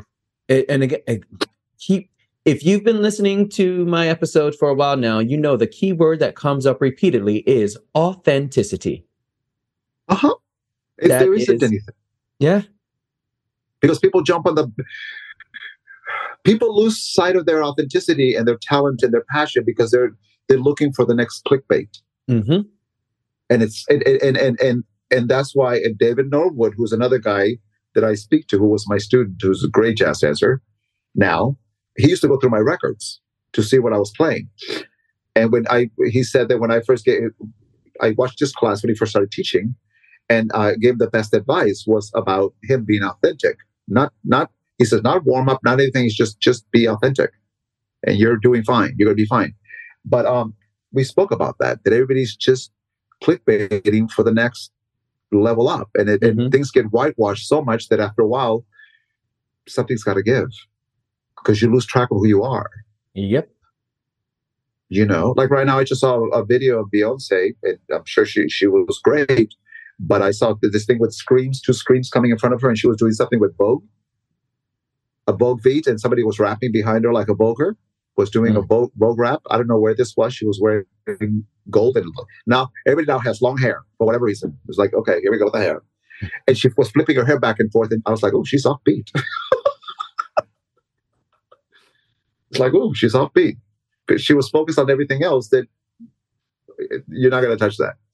I'm not going to touch that. I'm going to leave. Okay. Yeah. No, I've said, I've, yeah, I've said, I've seen many people. It's like, Ooh, wait a minute. That, that that's not no. What's going on there? But that's what I didn't want you to be. Okay, so back to you. This is what I, because I know that we get excited. No, no, but this is why you like that little turn back, right? Yeah, yeah, Uh, I was like, where did I come back into this? uh, because because I did I, I saw you trying to do your thing, and also I I know that you were trying to satisfy us, Mm. but I didn't want you to forget that you're just there because they're behind you, and you're Mm. supposed to just shine. You know, they're making you shine by just standing there and you singing. If that's this, and that's the simplicity of the beauty that is now being forgotten. Right. With talent. Everybody wants a billion things going on behind them, when in reality, the my best thing for a singer is from a movie. That I live for that piece, and it's Hair. hmm Have you seen the movie Hair? Mhm. When she sing, sings, "Why are people so heartless?" Yeah. Oh man, she just sings the song, and it tears me up every single time because it's just so nothing, but it's everything. And then we have everybody else. Yeah. It's like, what the hell was that?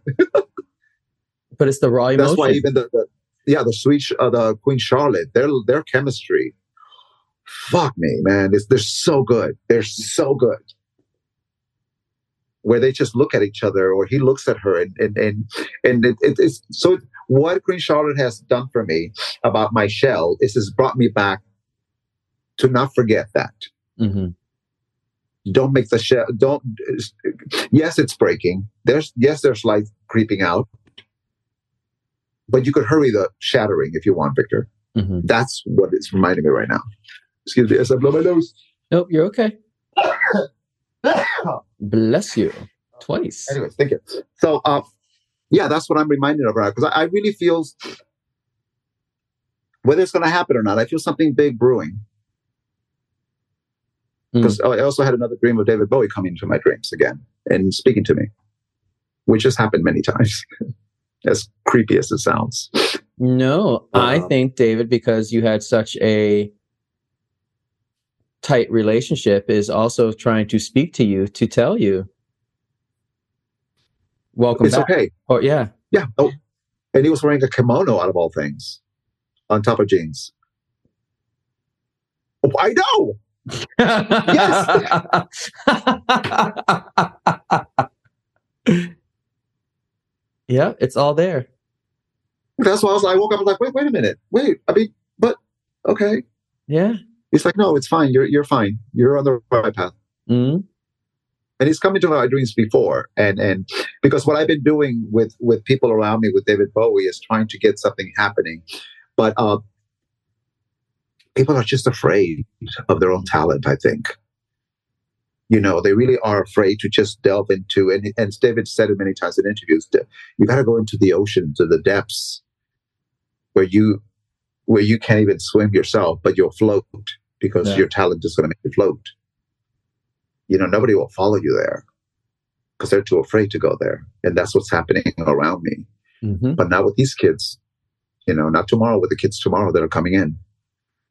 You know, um, they're coming out from expose, from Gothenburg, or from Poland, from, you know, they're coming in. They- I have 30 kids tomorrow, all for a party. But I send them a song and I send them um, the song that I sent them so they could listen to was uh, Enigma. I went back to Enigma. Which one?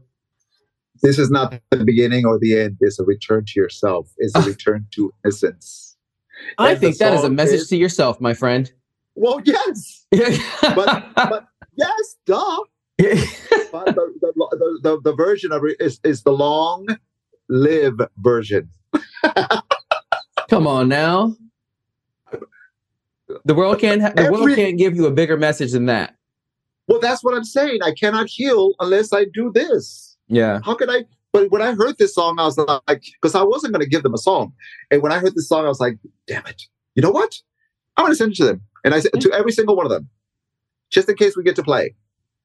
And they're like, because they don't even know I'm going to make them dance. They just think it's going to be a party. Well, surprise, surprise. I'm ready to take them to the level they need to go to. yeah. Return to innocence. I mean, that's, and then the Martha Wash today. Did you hear Mhm. that song, Yeah, Martha. Wash? Yes. I used to do that in my spinning class in 92. And I was like, oh my God, I love this song. I forgot about this. Don't give up, motherfucker. Just what is that? There, what is the, there's a cartoon where a person is crying and running. I don't, I don't want to go. I don't, it keeps running forward. Like, well, then stop.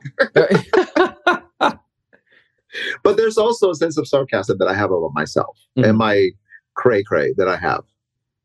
You know, it's a cartoon situation where I'm like, well, you could easily just turn off the TV, but you won't. right. You know, because we're not allowed. We're not allowed. When we have talent, I think when we've done so much work, and I'm saying we, company included, Mhm. we're not allowed. We're not allowed. We have no choice. No. We can we can try and hide from it and turn away from it as much as we want to, but I think it was you that actually said it that there's a no actually Brian Friedman said it when you have a path when the universe has a path for you no matter what you do it will bring you back to it. Oh yeah.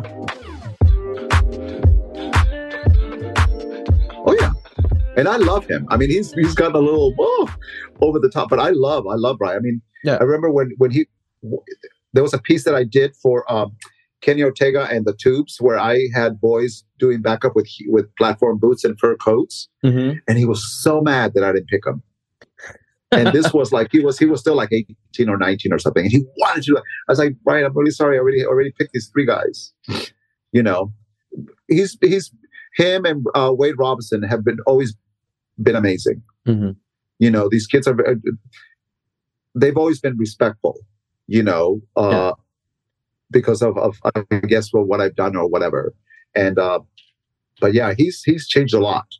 You know, gone is a little boy with curly hair. Now it's shaved head and woo.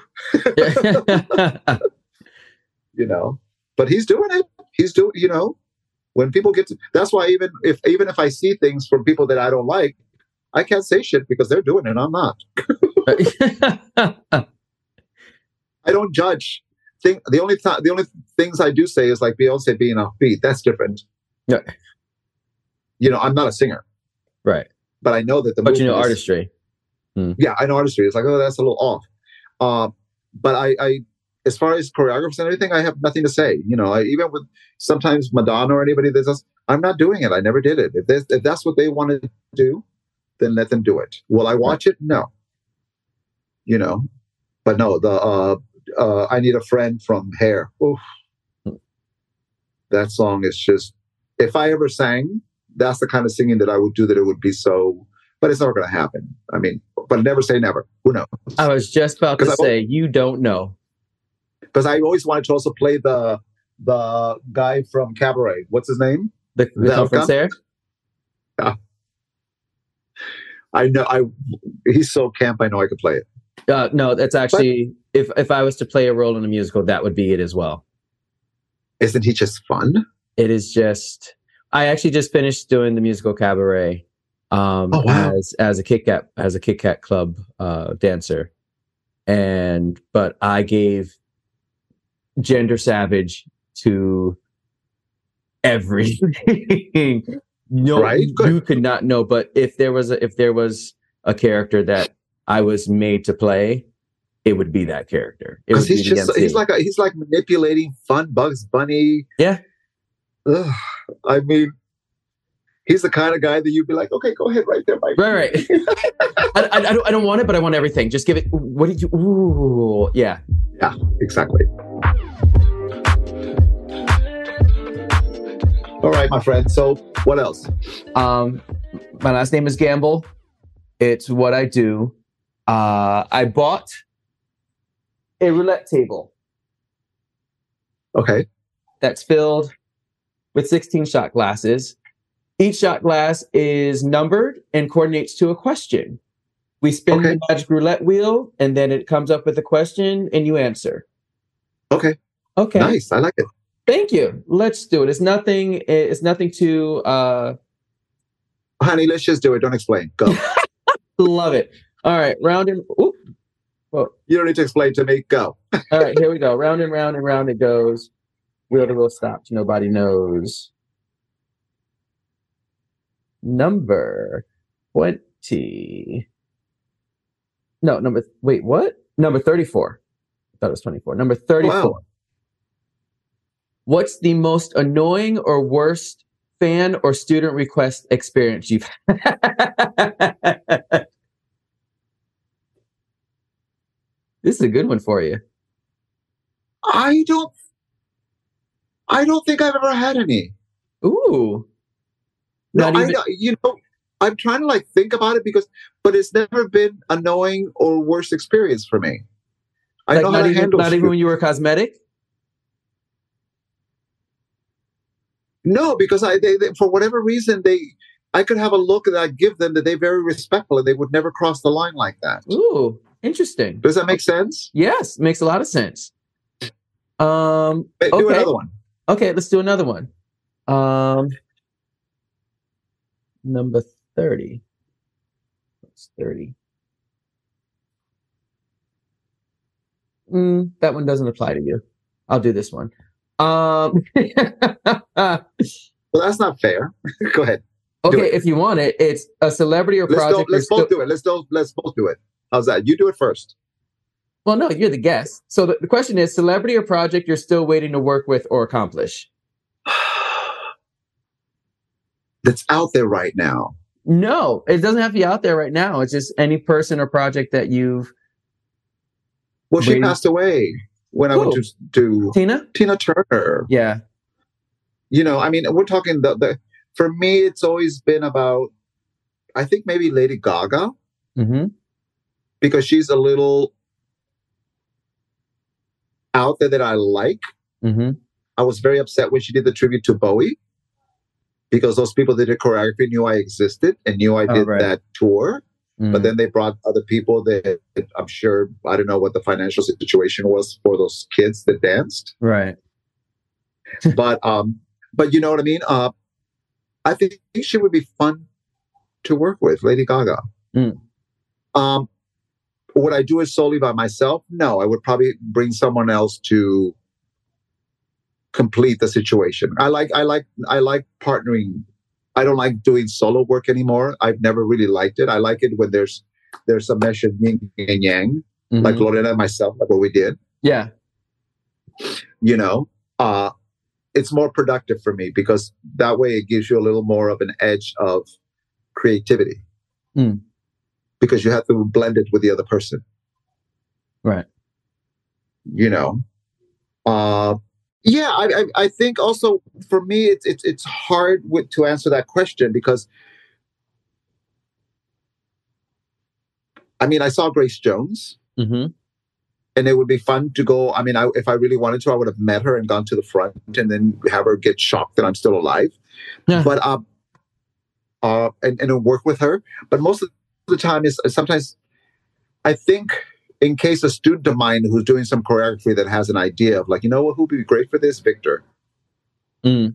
and then would bring me in that's always been fun for me because i've done i also did a play once uh in 1992 that i forgot to mention about open doors called Mhm. and uh, Cameron English was a, a student, a friend of mine, and the choreographers were all friends of mine, and uh, students of mine. And they, since I did uh, Bowie tour and some acting, they asked me if I could uh, take a part. The the play was about to be open in two weeks, or a week, I think it was, and which usually happens with me. That's how I got to work with Joachim and, and Stray Dog Heaven a week before I did the show. Mhm. And so they asked me if I could read for the the part of the teaser. And the original teaser was a comedian guy that was kind of androgynous, kind of heavy set with cowboy boots, and it was a whole different take on it. And so I decided to do a take with a corset and the whole, th- those things that Walter Raleigh wears on his neck and spiked boots. Mhm. And I had shaved my head, so I wanted a shaved head to look like a lizard and hoop earrings. But I did a reading, and I was atrocious. and they were like, "I said, no, just ju- please, just give me one day. Just give me one day." and I, I, I will get this, I promise. And I remember tape recording myself with the dialogue of questions and answers, and and and walking around at night in West Hollywood, talking to myself, listening to myself like a crazy man, learning the dialogue, like if they were lyrics from a song. So, needless to say, I did get the part. Yay! I got incredible reviews by uh, LA Times, Lewis Segal, who's given me a couple of good reviews. Uh, he called me. The only thing that he liked about this play was the teaser, who who was a over the top, under the bottom, sleaze, blah, blah, blah, androgynous, incredible part for me to play. Mm. I had people rolling on the floor on the floor with a, a joke about jelly donuts and how girls are like jelly donuts. The way I said it was so malicious and perverted that people were just cracking up. The sadness and true about that play is that because of the play, Vince Paterson wanted me to read for the La Cage Folles, Aha! Birds of a Feather, the movie. Yeah. But I was dating a guy at the time, uh, uh, and and and and he didn't want me playing those parts anymore. Oh. Ooh. so I remember. that's a dark. I remember. I remember going in, and I, I was I was at the I was reading with the producers. They wanted me for the maid, and it was uh-huh. Oh. always going to be it was going to be all about the shoes, Yeah. like all these shoes that I had, like Imelda Marco. Right. And so I remember the last time I went in, and I had a huge fight with him. And he drove me to the audition in this place. I had a fur coat, I had short pants, and I had these great shoes. And he just distraught me so bad that I went in and I said, I'm really sorry to waste your time. I, I don't think I can do this. And I walked I walked out. They were shocked because the part was literally mine. Wow. And I remember being, getting back in the car and and and being sad and upset that I made that choice. Do I regret that choice? No, because what, whatever whoever the guy was did an incredible job to begin with. Yeah. So that's when I that's when I came up with the analogy for my brain that whatever part I didn't get was not meant for me. There it is. Because it made it, they made it for him about not being able to wear shoes. right. I think it was Hank Azaria, if I'm not mistaken. Hank Azaria, he was incredible. Yeah. And then when Patrick Swayze was auditioning for uh, Julie Newmar movie, I was he was doing Pilates with me. He told me I should audition for that. I said, no, I don't want to do that part anymore. Mm. You know, so it's it's it's it's hard for me to with who I want to work with. Right. Because I don't know. Right now I'm just trying to I'm dealing with the fact that I don't know if you'll see it. And I've earned it. And that's all I see in pictures. This right here. What? Oh, the- that's all I fucking see in pictures. So I'm dealing with that right now. It, if but, you're um, wondering what we're laughing at, he showed uh, the top of his head. I'll leave it at that. and, and, and, I'm going bald. And the thing is that I was always known for great hair and all of this stuff. But my thing is also that I've earned that bald spot because it's been a stressful couple of years. right. So, uh, but that's where we were shedding at. the layers. We'll, we'll, we'll say that you've been shedding layers. Oh, and, and the hair's part of it. Um, everybody says, "Oh no, it looks fine. It looks fine." I'm like, "No, it doesn't." That's all I say. Yeah, it's not that bad, but we all see I, we all see but, our flaws more than anybody else sees them.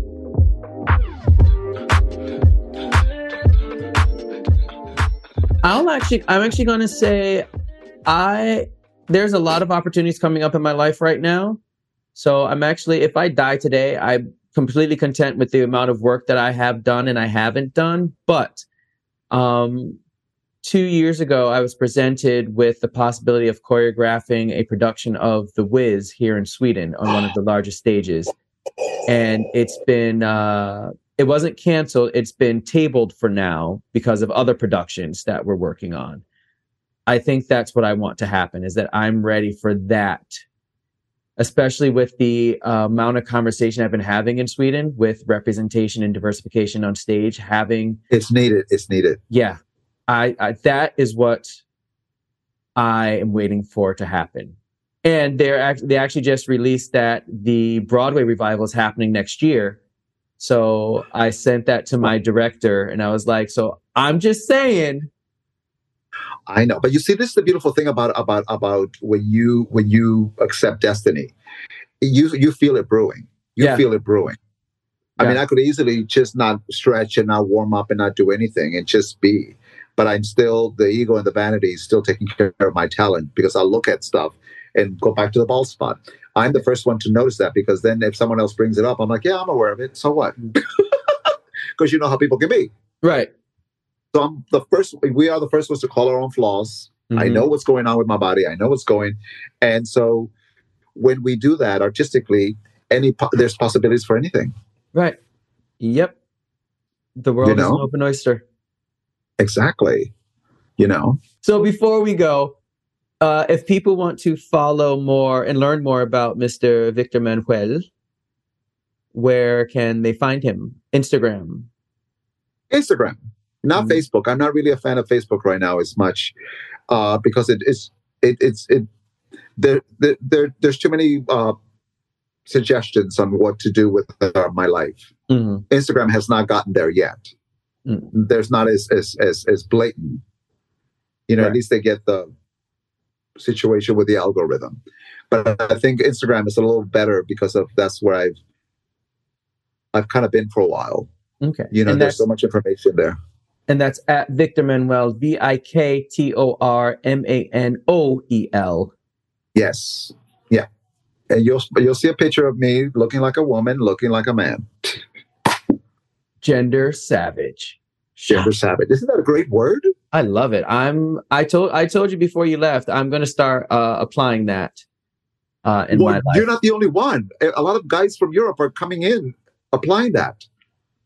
I'm the I'm only like, one that counts. No, I'm just kidding.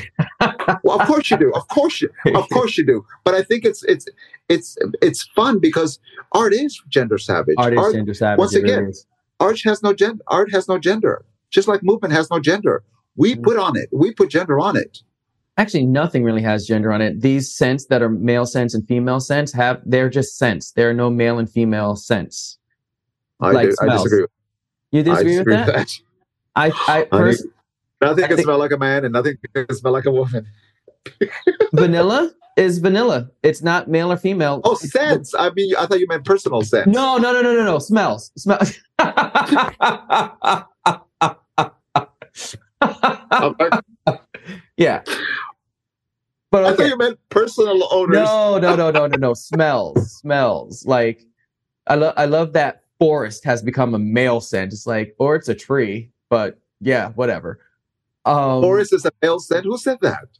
No, but you know, like forest musk is a male scent, and like florals are female scents, and like Smell is like musk is a men's scent. Uh, Right. You've never met some of the girls I met. Oh my god! No, I use patchouli. Yeah. I use patchouli, and and, and and and I don't know if you even caught a whiff of it. Brut. no, You know, have you ever heard of I know Brut? Brut. My dad, trust me, Brut is ingrained in my nostrils. My dad used to I wear Brut. use I use Brut because it gets takes me back to my childhood and my crushes that I used to have. My dad wore Brut and when i first started wearing deodorant when i was like 13 i would have Brut You and i was wore- like i'm not wearing this It, yeah, I wear Brut, and then um, every now and then anything that is, that's like eau sauvage that has like a lemony. I like lemony or musky smells. I don't like gray. fl- uh, None of those. Some of those gray flannels and other stuff that it, they're too they're too pungent on my nose because of my Yeah. allergies. right Uh, my my favorite that I've ever smelled on a man is Egoist ooh i haven't by smelled that Chanel. hmm Oh, it's it's just like I, I people if guys are wearing that they better run yeah because I'm not responsible. I'm not I'm fucking responsible. I said that to one guy. I was like, "Oh my god, you're wearing Egoist, right?" And he goes, "Yeah." And I said, "You're straight." And he goes, "Yeah." I said, "You better leave." I'm just like, "Okay, you better leave." Bye. I was like, "Yeah, go." I'll, I'll have to go into sephora and see if i can get a whiff of Egoist and see what the hubbub's all about It's. I think it's just. It's. It. It. It's. I don't know what it is about it. It just makes. It reminds me of of, of savage caveman. Thank you so very much for being here. Thank you so much for giving your time and sharing your not vulnerability, but open opening your shell to oh, us. Oh, thank you. Exactly. Thank Yeah. you. Well, you. I. I needed you. Basically, Yeah. let's just say that you came at the right time. That I was like, let's crack it open. Let's do it. you know That's- now if they want to see this podcast where you have to let me know where well, send- exactly. See, that's what happens next. So, if you're not doing it already, make sure you follow at Gamble's Green Room on Instagram to stay up to date of all of our guests, as well as some behind the scenes footage of what they've been doing, as well as some behind the scenes footage from these uh, chats. And then you can go to gamblesgreenroom.com and to a link tree and follow on your favorite audio digital, digital streaming service. Is Spotify, Google, Deezer, Amazon, all that good stuff. It's everywhere and everywhere. yeah, Yeah. because people really want to there everybody's been waiting for me to have this talk with you believe it or not Really? oh yeah because everybody was concerned Ah, well i've been posting some dark stuff Yeah. yeah. But you know, it's, it's Yeah. not it's not that it was dark, but I could I- see, but I because I now know you, I could see that you were releasing vomiting yeah, you were releasing energies. You were putting it back out there to say this was there. This was a part of me. This was a part of my time. I'm not hiding from it anymore. It is what it is. Yeah. Mhm. Yeah. I could see yeah and, that. and, and, you know because if we don't do it it's just toxic for our body and our brain Right. Mhm. you know it, it, it for me it's about mental once again mental health Yep. which is going to be a big thing tomorrow when i speak to these kids where are you where are you Self 'Cause, you care know, is art health can- care. Oh yeah, exactly. And art is the best vehicle. Yeah. You know. All right, senores. Say hi to Lisa. We'll do. We'll do. We'll Up do. Thank you very much. Lots of love. Likewise. And, And let me know about this Wiz thing. I'm excited for you. yeah, I'll keep you posted. All right. Mwah. Mwah. Bye. Thanks, V. Bye.